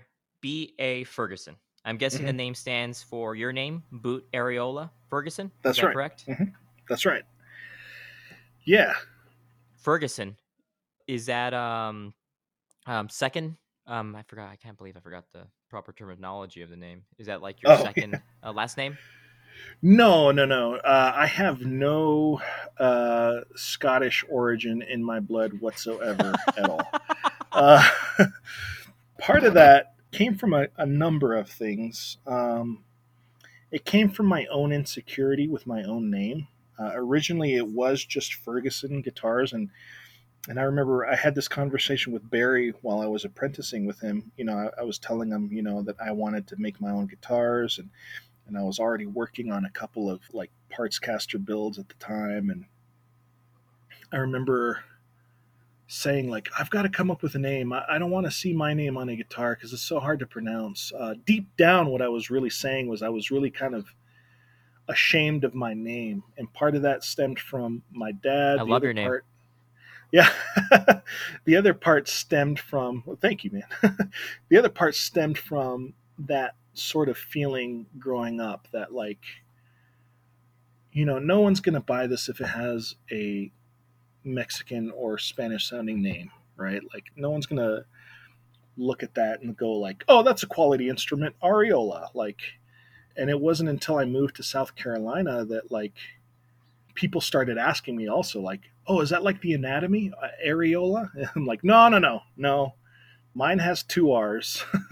the anatomy version has one R. Get let's get it straight, right?" and so uh, that was part of it. Um, so it's kind of like the story of BC Rich. I don't know if you know. Um, I don't. But yeah, so B- BC Rich, his name is actually um, something like Benito Carlos Ricardo or something wow, like I had no idea. Yeah, and so he changed it to BC Rich to sound more, uh, I guess, uh, quote unquote, traditional American. And so that was the root of it. Now, on the surface level, you know, I'm talking to Barry, and he has no idea that I even feel that way. I'm just saying, like, uh, you know, I want to come up with something that sounds good. And I had come up with Ferguson at the time because I, I didn't find any other guitar named Ferguson. I'm sure there was some, but I said Ferguson, and he goes, Yeah, you know what? That sounds like something that's been around for a while. You know, it's like, Yeah, that does sound like that, doesn't it? And so I, I, went with it. And then eventually, when I came to terms with my name, I had already made a couple of guitars with the Ferguson name on there that are handwritten on there. So if you if you have one that says Ferguson and it's handwritten, it's you know one of the very earliest ones. There's only oh, like geez. four or five of them. Yeah, yeah. but uh, I came to terms with my name. You know, really kind of decided to sort of reclaim it. You know, for my own family. uh, do my own research. Um, my last name Arriola comes from the Basque region of Spain, and the Basque are, are sort of their own people, and it means big rock or large stone. And uh, the reason for that is that the Arriola family showed up to the Basque region of Spain way before the Spaniards ever showed up. They got this piece of land under false pretenses. They, they got this land that someone told them was good, but it was really rocky. So what they did is they made lemonade out of lemons, right? They took the stones out of the ground and farmed it and became really prosperous farmers. And then during the Spanish Inquisition, went to Mexico. And then, you know, here I am, you know. And so that's where Arriola comes from. And so once I started sort of researching the history and, and becoming more connected with my ancestry and all that stuff and, and taking more pride in it, then I was like, you know what? Like, it needs to be in the name no matter what, like, some way, somehow. And so that's why I put BA. You know, Boot is my my nickname that I've had since I was 12 or 13. So it's B.A. Ferguson. But when you see it written out, it's actually R.A. Ferguson because my real first name is Ramon. So, but the R is made to look a little bit like a B. And so that was my own kind of intricate way of making sure that my name was was always in there. So I love that history. Thanks. you should do an ad with a kilt and a bagpipe. Right. yeah, I don't know. I don't know about that. I apologize also to any Fergusons that might take uh, uh, offense to that, but I really love your last name if it helps any. So, because it means man of fire, and uh, I did research on that as well, and it turns out that actually uh, Scottish and Basques are are somewhat closely related, and I found that out through actual Scottish people, which is kind of funny. It was really random, but uh, but yeah. And it rolls off the tongue really well, so I really love yeah, it. I mean, does. for me, it was either going to be BA for Boot Arriola or that BA stood for badass. Yeah. Pretty interchangeable there, so the listeners c- can take either one. Yeah, yeah, exactly. you, said your nickname was Boot, which I know, and yet your legal name is Ramon, which I knew as well. Mhm. But um, how did you get Boot? Were you booting kids off the block, or how, what was happening? That's yeah, yeah. No, it was actually uh, really, really simple. I was like at twelve or thirteen. I had gone on this uh, this little camp retreat up in Ruidoso with a bunch of youth from my church, and uh, at the time, because I, I uh, when I was younger, I was over at Jesus Chapel on the west side of town, and I ended up playing there a lot and, and all that. And so, you know, of course, at that time, I was, I was dealing with my own identity crisis and all that stuff, as most teenagers do. And uh, we were at this camp, and uh, there's this guy, Toby Plasencio, who happens to be the brother of JJ Plasencio, who happens to be happened to be the bass player from Sixpence None the Richer. You know, he's from El Paso, Hmm. and so his brother was at this retreat, and he was really good at hacky sack. Like, I mean, really good. He could do these amazing like Guinness tricks, World Record, you know? good. yeah like he should have been like and and we're talking you know this is this is the height of the 90s right like the mid 90s is hacky sack and nirvana and stuff How many kicks can you get in right now? You think? oh hacky sack. probably maybe if i do my best maybe i can do two i can serve it up nice but i'll probably only be able to do two oh man. But yeah so like he oh man he was so good. So two of my friends my, my buddy matt and oscar you know and i was hanging out with them and they're like hey let's let's play hacky sack with these guys. They're doing a hack circle and let, let's participate you know. Well in preparation for this camp you know my my wonderful mexican mother that she is you know a good mexican mother prepares for the worst at all times you know and and at the same time they're resourceful. So what did my mom do she got me these steel toe work boots that were two sizes too big uh, because she thought we were going to be out in the wilderness, you know, just surviving like Bear Grill style, right? out in the woods. and, you know, of course, I need to grow into these things. So here I am, this, this lanky Mexican kid with these gigantic work boots and it just looked really funny when I was trying to hit the hacky sack. Like in my normal shoes, I could hit it okay back then, but these boots were just too much, and I could you know, you could see the momentum that it took on my body to try to get these things up in the air. So my buddy Matt started calling me Boot from then on. He was just like, dude, I'm to call you Boot. It's so funny to watch you try to play hacky sack with those damn things, you know? And, uh, and sure enough, I hated it for about the first week. I, I was just like, man, what, I don't understand. And, and then it really grew on me. And uh, yeah, so that's how I got it. That's the long, long story, I guess. no, that's a great story. And even kind of going back specifically to B.A. Ferguson, you owned your own shop in Hartsville, South Carolina called Frets mm-hmm. and Necks, which, you know, you've already kind of touched on, but highs and lows. But, you know, overall, what was that like being a small business owner? I'm sure it was stressful and I'm sure there was lots of high points as well. Yeah, oh yeah, there's there's so much to it. I mean, I went into it not really knowing what I was doing, right? Like the advice I had from Barry was, "Hey, you know, keep your overhead low, and just be honest, uh, do good work, keep practicing at it, all this stuff, you know. And, and, it was good advice. But at the end of the day, I, I didn't know anything about business. I didn't grow up in any sort of business environment like that, other than watching my uncle Rudy of Rudy's Brakes and Alignments over here downtown. Like, and I would see how he did business, and as well as how Barry did business and all that stuff. And and so, like, that's as much as I knew. Right? I didn't know first hand experience. Yeah.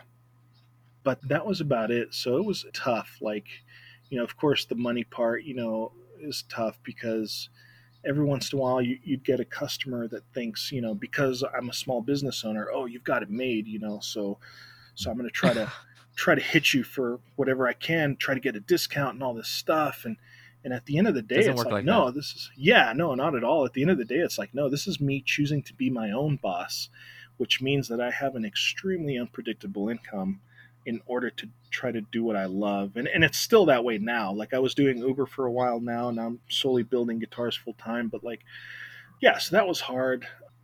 But the growth part is probably the part that's the hardest because the more it grows, the more responsibility you have, and the harder that becomes. And so at the end of it, before I left South Carolina, right as I left, I had four guys under me, all who were very well invested with their time in the business as well. You know, I, I you know, I wanted to set it up that way to where they were also sort of invested into the growth of the thing and but I had four guys under me. At the end of the day, I still had four guys I was responsible for and that was really hard because at the end of the day i was juggling more the business side of things and hardly got to touch a guitar you know i was doing social media all the business stuff making sure the bills were paid making sure the taxes were paid making sure that, that whatever uh, business license we had to have was on time and, and usually it was not and so at the end of the day it's just like you're you're robbing peter to pay paul right as the saying goes like you're you're just kind of like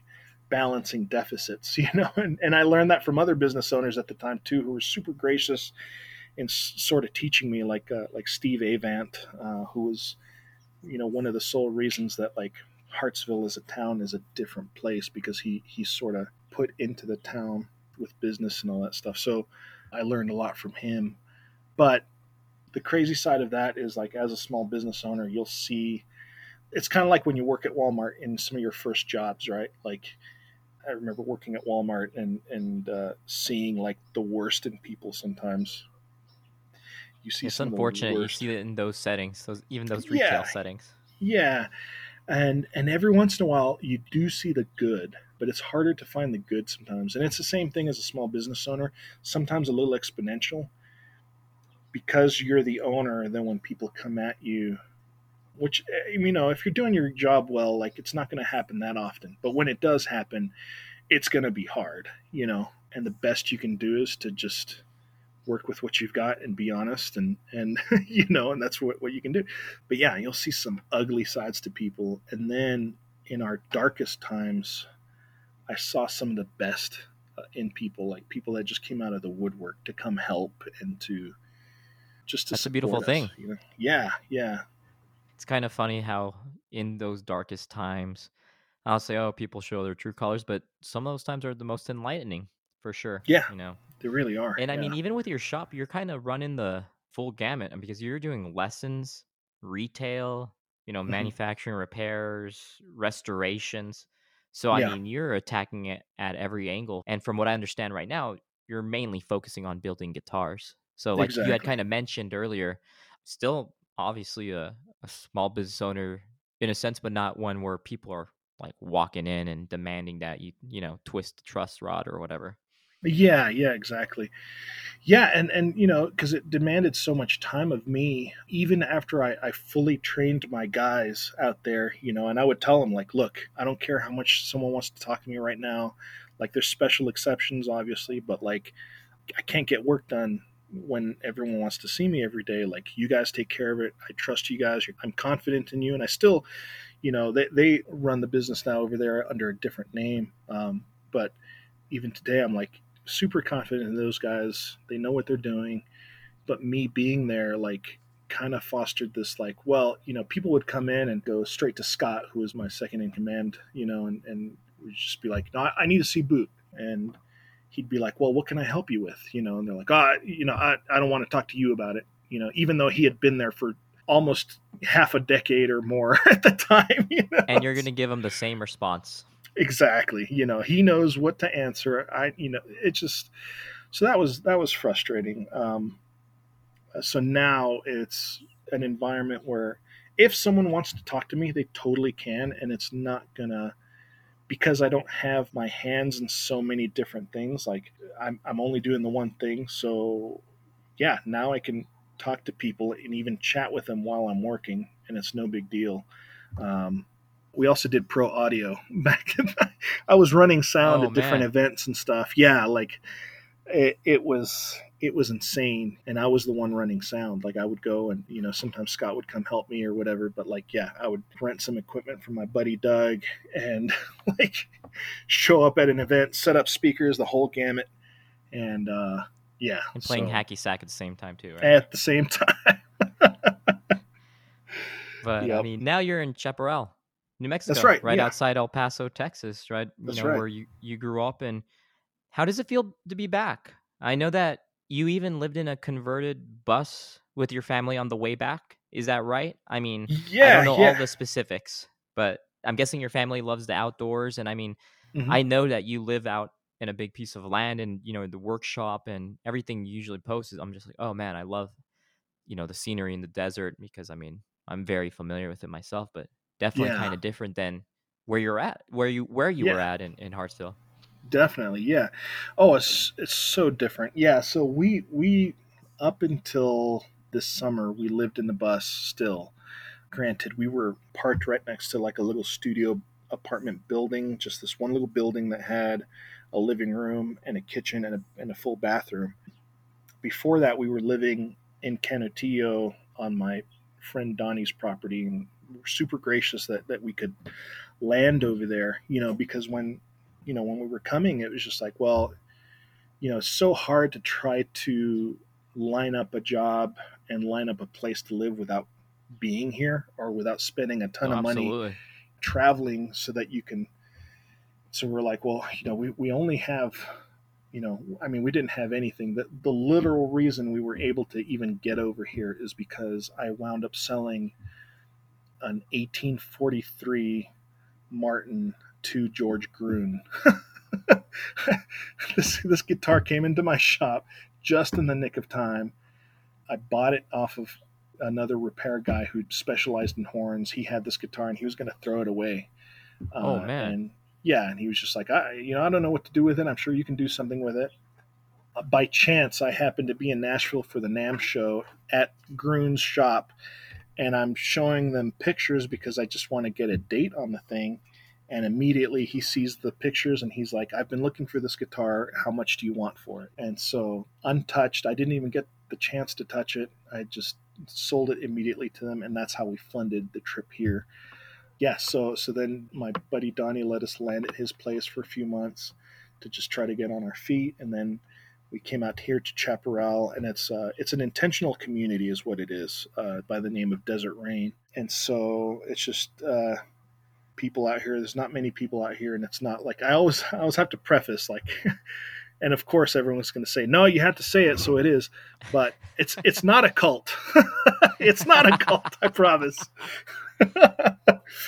But but it's just a group of people that got together years ago. Uh, they used to be uh, some of them used to be in the church, and they sort of got disenfranchised, and they were like, you know what, like I'm just gonna go live out in the desert and just be in silence and try to be comfortable in the lo- in the knowledge that I don't know as much as I thought I did, and well, it's perfect for building guitars out there. Oh you know, yeah, you know, yeah, and anyone of any religion or non-religion or any orientation or whatever is welcome out here, you know, and uh, and it's it's been such a good and healing place for my wife and I to be at because it's a place where you can you can have the hard conversations and not and not feel like you're gonna offend anyone. You're being or, outed or yeah, outcast or something. Yeah, or even be like indoctrinated and be like, no, no, no, no. This is the answer we're supposed to give. You know, it's like, no, no, let's let's have a discussion about this stuff because it, it serves us right to do that. And so my buddy Jacob, this is where he he builds monk drums. I don't know if you've heard of monk drums, but uh, uh boutique star- drum kits. No, they're actually sort of. Um, I feel like uh, I've heard the name, but I'm not yeah, sure. it's more like ethnic percussion. It's a big box drum that has a wooden drum head on it, and it's got this baffle, and so it's got this amazing bass projection to it. And uh, are they the ones Jake, that you sit on? They look like that, but these you're not actually supposed to sit on. Like the cajons, is that what I'm thinking? Kind of. Like yeah, that? it's it's like a cajon that you play on the top, and it has more of the the range of a djembe. Like you can have high okay. notes, and you can have like deep deep projected bass, and super cool stuff. Eric Bozeman over at Star City Studios, you know, plays them and has them in his recordings over there. And so, you know, through Donnie, I, I got connected with these guys. And, um, and yes, yeah, so they're a community of, of people that are here to just kind of search for their own health without imposing on anyone else. And, uh, and so we came out here. We're like, yeah, I think this is where we we'd, like to be. And uh, Jacob graciously offered uh, to share his shop space with me. And well, the uh, guitars yeah. even have way more of a story now too. You know, I mean, yeah, yeah. kind of I had no idea about all of it. Yeah. Obviously, we're living through a pandemic, and this mm-hmm. wouldn't be possible just yet. But you obviously used to offer classes to build guitar, like workshops. Yeah, is that something you'd like to do again? You know, once the pandemic's like over. Yeah, yeah, I would like to. Yeah, and and I had started the conversation about that probably in December, and then the pandemic hit, and so I was like, yeah, no, that's gonna that's not gonna be possible. But I'd like to do something on a more personal level. You know, if someone wanted to come out and, and stay out here for a couple of weeks, and you know, maybe build their own Telecaster or or something fun. You know, it's that's super yeah. cool. You know, that's something yeah. like I'm I'm ready to request some PTO. You know, I'm gonna go visit. Yeah. Heck yeah, yeah, yeah. You know, that's that's in the future. I hope still, and of course, it just depends on my current workload and all that stuff. Because I don't want to do what I did when I was in South Carolina. I don't want to spread myself so thin that you know I don't get to experience my family burnout. You know? Yeah, yeah, yeah. Well, even talking about you know working in the shop, what are three workshop tools that could benefit the everyday to serious guitarist. Maybe I shouldn't say like workshop because I don't mean like table saws or sure, sure. routers or anything, but mm-hmm. or maybe even so more than an Allen wrench, maybe like uh, mm-hmm. a soldering iron or what what are some tools like it doesn't have to be 3 but that you'd say are like hey, these are really essential. Sure, yeah. Well, before going into the essential like tools, I would say that there are some foundational truths that one should know about guitar before venturing into their own guitar teching. You're right. I'm salivating already. Tell me. Right. And so one of these one of these foundations is making sure that you really understand the functions of what everything on your guitar does. For example, a truss rod. I had I don't know how many people I had come to me that would say like, you know, my neck is warped. Can you adjust my truss rod for me? Number one thing to realize about the truss rod is a truss rod is not a fix for a warped neck. A warped neck means that the wood has moved in such a way that it's moved there permanently it endured weather elements that have Ex- completely, you know, screwed up the Mhm. I don't know the proper term, the cellular yeah, basis the cellular whatever structure. that wood is. Exactly. Yeah. And so it's a permanent thing. The wood is basically doing what it's wanted to do this whole time because maybe for a number of factors, maybe it wasn't fully cured when it was dried at the kiln, or maybe you went from an extreme humid place to an extremely dry place, which happens to probably about 95% of the guitars that enter El Paso in general. So a truss rod is meant to calibrate, not necessarily to fix a guitar. It's meant to calibrate the tension of the neck against the tension of the strings in whatever environment you're in. So, like, if anyone knows anything about that stuff on the base level, it's that you're going to have to adjust your truss rod whenever the seasons change. So, when, when winter comes, the moisture content in the environment changes and your neck is going to move just a little bit. And so, you're going to adjust that truss rod accordingly to counteract those movements to get it back to where you want the strings, right? Then when it heats up, it's going to do the same thing, so you might have to take it back the other way, but it's not meant for a fix. A fix requires a refret, uh, sometimes heat applied to the neck to get it back, you know, if there's a twist in it. So there's that. So definitely an Allen wrench or whatever you need for that truss rod adjustment. But first realize like yeah, it's a maintenance thing, not a not a repair thing. And then you know it's good to have a string winder on hand. Uh, even Makes things even one easier. of those, yeah, even one of those that like attaches to a drill. Uh, that makes it so much easier. Of course, a set of, Wow, of wire done that. nippers. Yeah. Oh man, it saves you so much time. Um, wire nippers, obviously, you know, so you can clip your string ends off. Um, a soldering iron would be good if you have any level of soldering experience. I've known too many people that just they go to solder stuff in their guitar and they muck And it they're all just up. botching Yeah. their electronics.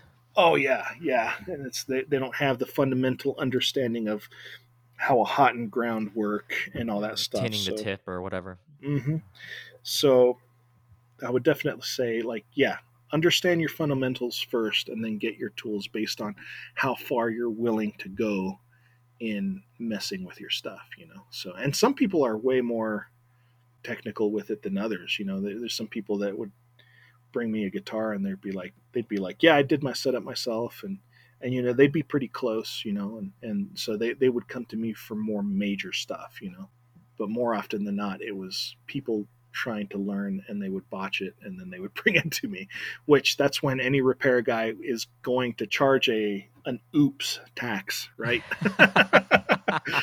it's like, oops, that's an extra 20 bucks because I have to undo what you did or more, you know? No, I like that term. Oh, Um, yeah. Have you ever had a workshop injury?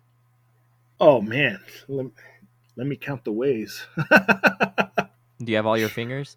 Yes, I still do. I have I have all my digits uh, yeah, yeah. But uh, I think the most, the one that's off the top of my head that I can think of that I had uh, was I was trying to repair a planer, and a planer has these blades on the inside. You know, it's supposed to shave down wood to certain thicknesses, and my original planer I had gotten rid of, and so I had this other used one that I was trying to fix, and can't remember what I did, but I, I ended up slipping with the Allen wrench and slipped out of my hand. Everything was really Oh, oily.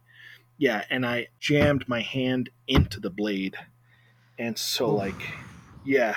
So I had this big old like it was about an inch gash in the side of my hand that I had to glue up, you know. And so it was pretty bad.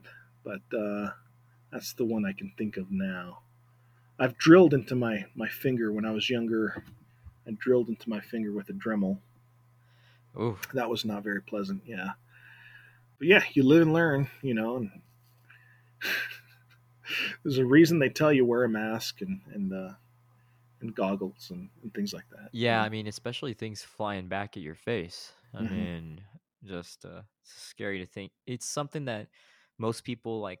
You know, I'll use a miter saw or use whatever saws is around that I feel comfortable with. But even Mhm. then, I might take things for granted if I'm not using the proper protection. It's not sure until yeah something goes wrong that it's better to be proactive, I'd say, than reactive. Yeah, yeah, exactly. Part of it is, you know, it comes with the practice and, and knowing what you're doing. And, and with guitar making, there's a balance that you have to find for yourself because I could go around wearing gloves all day, but my work is so dependent on how everything feels that I can't use gloves.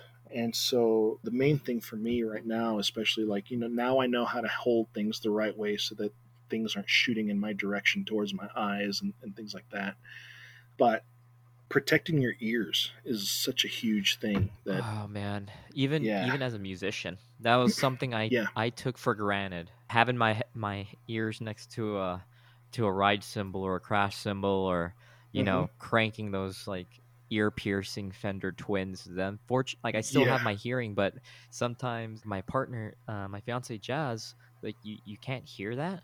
I'm like no. Like i could i could decipher things like maybe if i'm listening to something in a mix but Mhm. actual volume levels she's like oh you you can't hear that ambulance? Like nope. You know like like i can't hear certain frequencies at like certain volumes you know? Yeah. So it's something i really think like wow i not protecting my ears was not punk rock you know? Yeah exactly. No matter how much punk rock it seemed like yeah it, it, it's it's not worth it. Yeah and even now yeah i have i have lots of issues with it.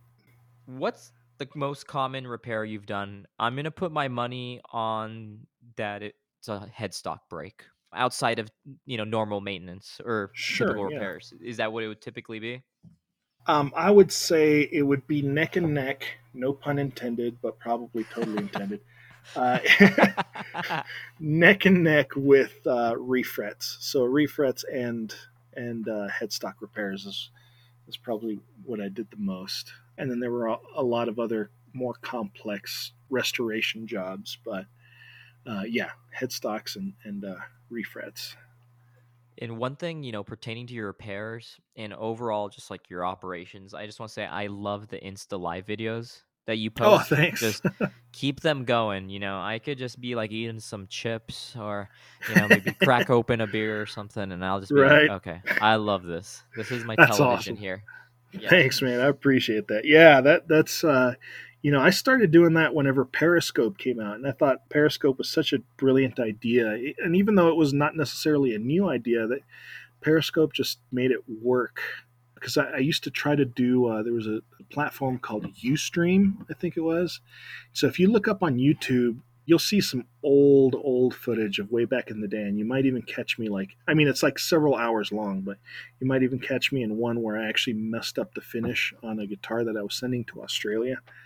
Um, and I had to redo it. It was crazy. But Periscope just made it work so easily. And then, of course, you know, Instagram copied it, and now everyone's on Instagram Live. But yeah, it just, you know, for me, I'm such a curious person uh, when it comes to how people do things that it's not enough. It's almost not enough for me to watch uh, like the what are those uh, Discovery Channel uh, How It's Made that that that show. Oh, I love How those It's Made. shows. Yeah, I love that. At the same time, it's like I'm watching that and I'm like, I know there's there's steps that they're not talking about, and I want to know about those steps because it's just so intricate. Everything's so intricate, and, and some people are just some things are just so second nature that you forget to explain. So, but I thought, you know, it's just such a good idea to show the human side of what I'm doing through those live streams. Even if I mess up, even if there's a chance that I mess up, then at least people see like, oh, this is just a dude. Like this isn't some because I think there's such a problem of uh, sort of like idolatry when it comes to makers. When it comes to like, I've seen it happen so many times where people sort of dehumanize the maker, right? And so Yeah. the worst is when you know i know they're being nice and they're, they're trying to give me props and stuff but when people call me a company that probably rubs me the wrong way the most because it's like no no no it's not a company although at one point in time there was a company of us making this you know and, and uh, that's a whole other thing i can go into but like i would put you know in the old serial numbers like it- it has who worked on what you know like on every guitar in the older Oh, I love that. Yeah, but for people to know, like, you know, no, I'm just one guy. I've got a wife and kids. Sometimes my wife helps me. Every once in a while, my buddy John or Steven might come over and help me on some stuff. Or sometimes Jacob jumps in and helps me sand on something just because he'll have some extra time or whatever. But like, I want people to see like that it's not just some million dollar operation with a bunch of you know assembly lines going all at once. Yeah, it's know, not like, some sort of automation, you know, just being passed from one Yeah. machine to another. It's actual hands, it's sweat and tears. Yeah, somebody's exactly. going through actually making it. Yeah, and and not to put down the automated stuff either. Like there's a beauty in that as well, but when it comes down to how people respond to what I do, I want them to know like this is coming from my heart and my hands. You know, and, and I hope that one day I can have more than a few people working with me and all that stuff and but right now I'm not going to push for it and at that same time if if that ever did happen, I want it I want it to be something that comes from them as well, you know, and so I'm, I might document that as well, you know, like, so I don't know. Yeah. Well, coming from a small business owner, what do you know now that you wish you had known when you first started? Gosh, that's a tough one. Uh, there's so many things. Um, probably the biggest. What would you one- tell a younger boot? what would I tell a younger boot? Um, I would probably tell him, and you know, the thing is that I would tell younger boot this, and he wouldn't listen anyway. Uh, until it's until it you know Until it all late. hits the fan, yeah. But uh, it would be like, don't spread yourself thin. At one point in time, I was playing in a band and trying to do a recording studio and trying to do repairs. And that was enough to make me go, you know what? I need to pick between one of these three. I just need to pick. And then later that evolved. And then I was doing repairs, retail lessons, all all the stuff. Part of that came out of a fear or, or rather a, a want to be resourceful in the times where there wasn't very much money coming in, like in the summers.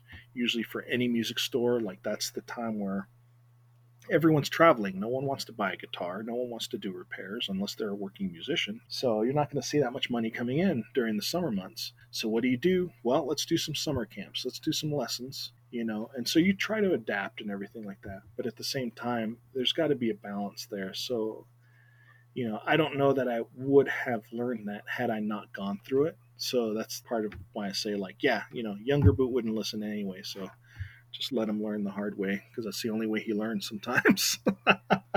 That's great advice. And yeah. you're obviously a very talented woodworker. I know you're the co-owner of Feather and Mountain with your wife, where you sell textiles, leather goods, and other wood pieces, and it all Yeah. looks beautiful. And you know, related to woodworking, besides guitar, are there any other like larger wooden projects you'd like to work on?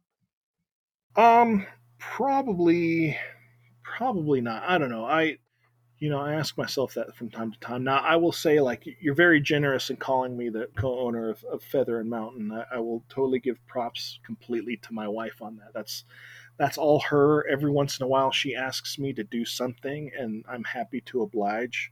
Uh, but as far as all the creativity and, and all that stuff, like that's They're beautiful. all You know, her- I've seen yeah, the yeah. products Oh, yeah. and uh, definitely make for some good gifts. You know, yeah, they totally Hopefully, my do. fiance doesn't listen to this podcast. if you do, do whatever you want. You know? yeah, yeah. Just, just, I- just go ahead. It's and it's as it's as a surprise. So hopefully, yeah. right Because yeah, I'm like yeah. I'm like, oh, she would, would totally love all this. So Yeah. yeah, I mean, it, it's awesome. Like the love is handmade slogan. I mean, honestly, goes beyond everything. I I, Oh, I yeah, think in a lot of ways, obviously in the guitar making, but in your wife's business, and I think in a lot of the ways that you carry yourself and you are with your family. I mean, it's a, definitely a a more intimate process, and as far as more being interconnected with who you're interacting with or like what Mhm. you're actually doing. Oh yeah, yeah, definitely. And and I, I would say probably the thing that we missed the most about the South in doing that is that like the culture when it comes to like artisan markets and things like that is so much different than it is here in El Paso in the Southwest region. And part of it's the culture, part of it's just the way people do markets, but over here, it's like if you don't know somebody, you know, you're on your own and, you know, we better not talk because you might be my competition. And, you know, it's very kind of, there's a little bit of a standoffishness to it, you know, uh, where is over in the south and even in the north or more northern parts, like everyone's willing to talk to you, everyone's willing to share to try to make it easier for each other because there's a huge understanding that it's it's not you against me it's us versus them you know kind of thing more than anything and i think it's kind of because my, my fiance definitely has partaken in those markets i think it's that kind of the fear of that first mover advantage but in mm-hmm. reality mm-hmm. you just kind of have to you know just let the work speak for itself yeah exactly yeah yeah and so uh but yeah, no, I absolutely love love everything my, my wife's been doing, and, and, she's gotten into this leather stuff. And I think the only struggle I, I sometimes have with it is that, you know, sometimes she she'll spy a nice piece of wood that I have hanging up in the rafters, you know, and she looks at it and goes, you know, that'd make a great coffee table. And I'm like, oh, I know, but it would also make a great guitar one day. and so there's always this the struggle. As long as she's not that. roasting any maple. Yeah, exactly. right. Yeah. No, but you know, in the end, it's you know, I want to make her happy with that anyway as well. So I'm like, yeah, you know what, like, I'm trying to find a middle ground, and uh, yeah, so we'll just keep doing what we're doing, you know. and you're doing a great job at it. And before we wrap Thanks. everything up, all ears are on you. What should the fans of BA Ferguson be expecting for the rest of the year? any new designs? I know that you kind of spoke about even online on Insta. Sure. You have a new one uh, coming out. You've talked about as far as uh, you know the Shirley based design, but mm-hmm. um, anything that you have up your sleeves. Sure. Um, let's see here. It, do we have time for me to ask you a couple of questions? Oh, I would love that. Absolutely. okay. Well, yeah. I'll, I'll, ask him oh, after oh, man. this. Uh, but, yeah. All right. So, so, but I'll answer. I'll answer this one first. Uh, so, new things uh, down the pipeline let's see here. So there's the Ranger. Obviously, that's been the newest. Uh, you know, the whole flyweight concept was something that was developed between between Nick Greer and I. Uh, Nick Greer is easily my best friend in the industry, and um, we talk just about every week. You know, whether it's FaceTime or on the phone or whatever. And it's always just sharing ideas. It's not like we're just constantly scheming, right? Like it's it's not like that, but it's just like we'll talk about ideas. Sometimes I'll have an issue and I'll be like, yeah, you know, I'm, I'm having a roadblock. And then he's like, oh, well, you just do this. And I'm like, why didn't I think of that? So things like that. But, you know, we also get on, on a very personal level when we talk. And so he's one of the first people that I reached out to when it came to like moving down here and, and all that stuff. Like he's just been such a good friend. And, and so that flyweight concept came out of just conversations and, great part, like him nudging me, saying like, "Hey, here's a bread and butter idea you could be doing. Try this concept out." And for about a year, I was like, "Ah, I don't know." And then after a year, I did it, and it became successful. And he was like, "I told you," you know. So now I'm kind of expanding on that. And so the Ranger was a concept that came again out of some of these conversations, kind of borrowing from the, the Australian Maton uh, guitars. Uh, oh man, they're, those are beautiful. I mean, honestly, yeah. when I saw that Ranger design, it kind of reminded me of like again the guitar that you just mentioned, the Maton guitars, and even kind of like a Gibson Marauder. Um, oh yeah, yeah. In general, I mean, obviously the Marauder has kind of like the completed like horn similar to like Les Paul or whatever whereas mm-hmm. there's that kind of like a cutout on the on the Ranger but yeah it's, it's like a really neat beefy design in the yeah. best best way possible like in a really sure. great way like it looks very it just looks super unique i love it Thanks, i love how Thanks. different it looks yeah in yeah. such a cool way Thanks, man. I appreciate that. Yeah, and, and, and you'll see on there that there's the. I saw that Maton was trying to go for these points and curves as well, and, and so I, I did the same thing, you know. And so now that there's the Ranger, there's going to be a standard version and also a deluxe version and the one that I'm making for Nick is a deluxe version. It's going to be a thin line, semi hollow, all this amazing stuff that you know we've talked about. So he's easily probably the person who owns second most person that owns the most BA Ferguson's, first being my buddy Jeff Marshall up in Washington State. And uh, anyway, so yeah, it's always fun to make him a guitar because it's always born out of some just crazy talk and ideas. And anyway, so there's the Ranger expanding on that. Of course, there's the bass, and uh, which is super exciting. Yeah, yeah, and my buddy Ben Walker is getting uh, most likely the first one, uh, with hopefully Brad Wood getting a, the second one. But um, and then uh, there's the bass stuff. There's some semi-hollow stuff that I've been wanting to work on for years now with a carved top. Uh, and there's mandolins. I'm bringing back mandolins. That's the first thing I started on. And uh, back super... to the roots. Mm-hmm and a lower priced uh, acoustic as well. I've been working on, you know, so they're they're not all deluxe at three grand. You know, I'm, I'm i want to work down towards like, you know, making, would be kind of like a flyweight level, like acoustic. I'm obviously not trying to pinpoint to no, no, no, not price all, points, but, but, but you're you're in the right direction. Yeah, like uh, so so this one's going to be the standard model, uh, and then I'm going to do a flyweight model. Uh, so the standard um, basically I'm just trying to learn from that experience in order to prepare myself for doing the flyweight version of that and see if it's even possible. I think it is. Uh, acoustics are a lot more difficult and more time consuming, but I think it's definitely possible. Um, and then there's a couple of well, there there's uh, just a long-standing project with a friend that I've been trying to work out. It's kind of changed recently, so not not quite sure in what direction it's headed, but you know we'll we'll sort of see. I, I, have got to keep that uh, a little bit under wraps for for various reasons, but uh, but yeah, like all, all sounds that, super like, exciting. Yeah, yeah, oh yeah. So we'll, we'll we'll see what happens with all that, but that's all I can think of for now. I think. well, I'm obviously going to be glued to whatever videos that you have. I'm, you know, just in my boxers and whatever band shirt, eating some chips, and I'm just you know, that's my that's my TV right there. You know, we gotta awesome. have a BA Ferguson, BA Ferguson uh, channel for sure. But no, I mean, this has been great, and uh, awesome. yeah, I'm ready for whatever questions you may have. Thanks, man. Yeah, yeah, I'm happy to provide uh, whatever entertainment. You know. and in fact, you might you might catch me in boxers with a beer at some point in time too. But there, there's no promises. Oh man. Uh, well, all right. Well, here's here's some of my my questions. All right. So, all right. Question one: What is your favorite scene on Back to the Future? So that's funny. Somebody actually reached out to me recently because we were talking about the USPS. And I know I'm oh, kind yeah. of getting off track here, but um, we're obviously talking about how essential it is mm-hmm. to oh, yeah. many, many levels of our lives, whether people mm-hmm. think it is, whether it's directly or indirectly. And we started talking about the second one, but I'm not gonna lie, I haven't seen, you know, one of the Back to the Future movies in over like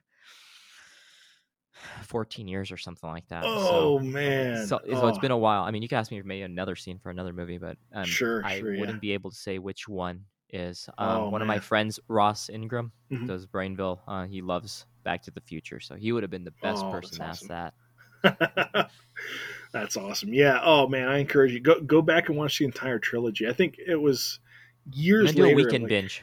Do it, man. Yeah, yeah, it's awesome. I introduced the kids to it. They love it, you know, and and uh, I revisited part three because and the soundtrack you know, is I know amazing. Oh man, it's incredible. Everything about it. yeah, it's just it's one of those movies that yes, you know, it might have some of its plot hole details and all that stuff, but at the end of the day, it's just it's so good. Like it'd be a shame if anyone ever tried to make a remake, you know. but like uh part 3, I remember as a kid kind of not liking it and the part I didn't like about it the most, I guess, was the very end, you know, how Doc Brown kind of just decides, well, I'm going to keep time traveling anyway, you know, after all the lessons we've learned from doing it. Like, but I don't know. It is, it is what it is. But, you know, you go back and watch it. And now that I'm the age that I am, and I'm like, I, I have such an appreciation for it, much more than I did. Um, all except the fact that if you watch, of course, ZZ Top is in it in part three, and they're playing guitars. I love ZZ Top and being the guitar nerd that I am, they're supposed to be in the 1800s, and ZZ Top is there playing these acoustic guitars, you know, that they kind of twirl around on their belt at one point. yeah, yeah, yeah. And you look at the exactly what you're talking guitars, one of them is a dreadnought. At least one of them is a dreadnought. And then every time I look, look at that scene, I go, the dreadnought wasn't invented until the 1930s. this is a loophole, you know. Like no one else cares, you know, of course, but I'm the one that has to point it out, you know, at least in my own head, and go like, ah, no, that's not the correct time period, you know. uh, all right, second question. what was your favorite childhood drink? Mine was was tropical flavored Gatorade that they don't make anymore. That's a really great question. I'm a huge fan of chocolate Nesquik uh, Mm. milk. So Yeah, I would say it's kind of like a double header between Nesquik chocolate milk and maybe between a Shirley Temple or you know what Capri Suns because I used to Mm, play yeah. soccer and um, when I was it was like this league called AYSO. So out there in Yeah. Canutillo, I forgot what the actual um, park was called, but you know it's one of these soccer fields that has like yeah, 12 of them or whatever. And I just Yep. Capri Suns. Capri Suns were a huge staple yeah. in my childhood, and I mean, even that chocolate Nesquik, I had one last night, and I always think about it. so, so that's a huge one for me. That's awesome. That's cool. So awesome. All right, and last one. This is a would you rather. Uh, very fitting. Wonderful. Would you rather take lime juice to the eyes or get a hammer to your thumb? Um, I'll do the hammer to the thumb. Um. Because I feel good. like I've jammed it quite quite a bit, you know, even like kind of like kicking things at night. I feel like I've Yeah. kind of desensitized myself to kicking something, and you know, you kind of want to just like yell, but you just internalize it, and there's just like a small Yeah. part of you that just dies. So I feel like hammering the the thumb would really, really, really, really suck. But something Mhm. about like lime to the eyes, it might be like a 10 second ordeal, or it might be something that can affect you for quite some time. You know, you know. So and it could probably like mess you up even beyond then because what if you Maybe, scratch your cornea and then you get an Right. infection or something? It's like, where might as well. I'll just I'll just uh, bust my thumb up. Right. All right. Well, that's that's fair enough. Fair enough. I totally. Yeah. I mean, that's kind of a hard one, you know. But it's not. That's not as hard of a question as if you had a Les Paul or Telecaster in each hand. That's well, that maybe it maybe sure. it depends. Maybe I'll take li- if I'm having a good time and I'm having a tequila shot, and or maybe I'm drinking a, a michelada or something somewhere, Yeah. and the lime goes in my eye. Okay, that's a little more fitting. Right. No, I think most time, 10, nine times out of ten, I'll probably take the hammer to the thumb. nice. But um, dude, just again, just want to say thanks so much. And Yeah, I don't know if they're open, and I don't know if you like them, but if you can have some Chico's tacos for me. Oh, dude. Um, I have risked it a couple of times. I have actually. Uh, they're they're doing the social distancing. They're doing the separate tables. They they the security guard makes you if you don't have your mask on, like the security guard makes you put your mask on.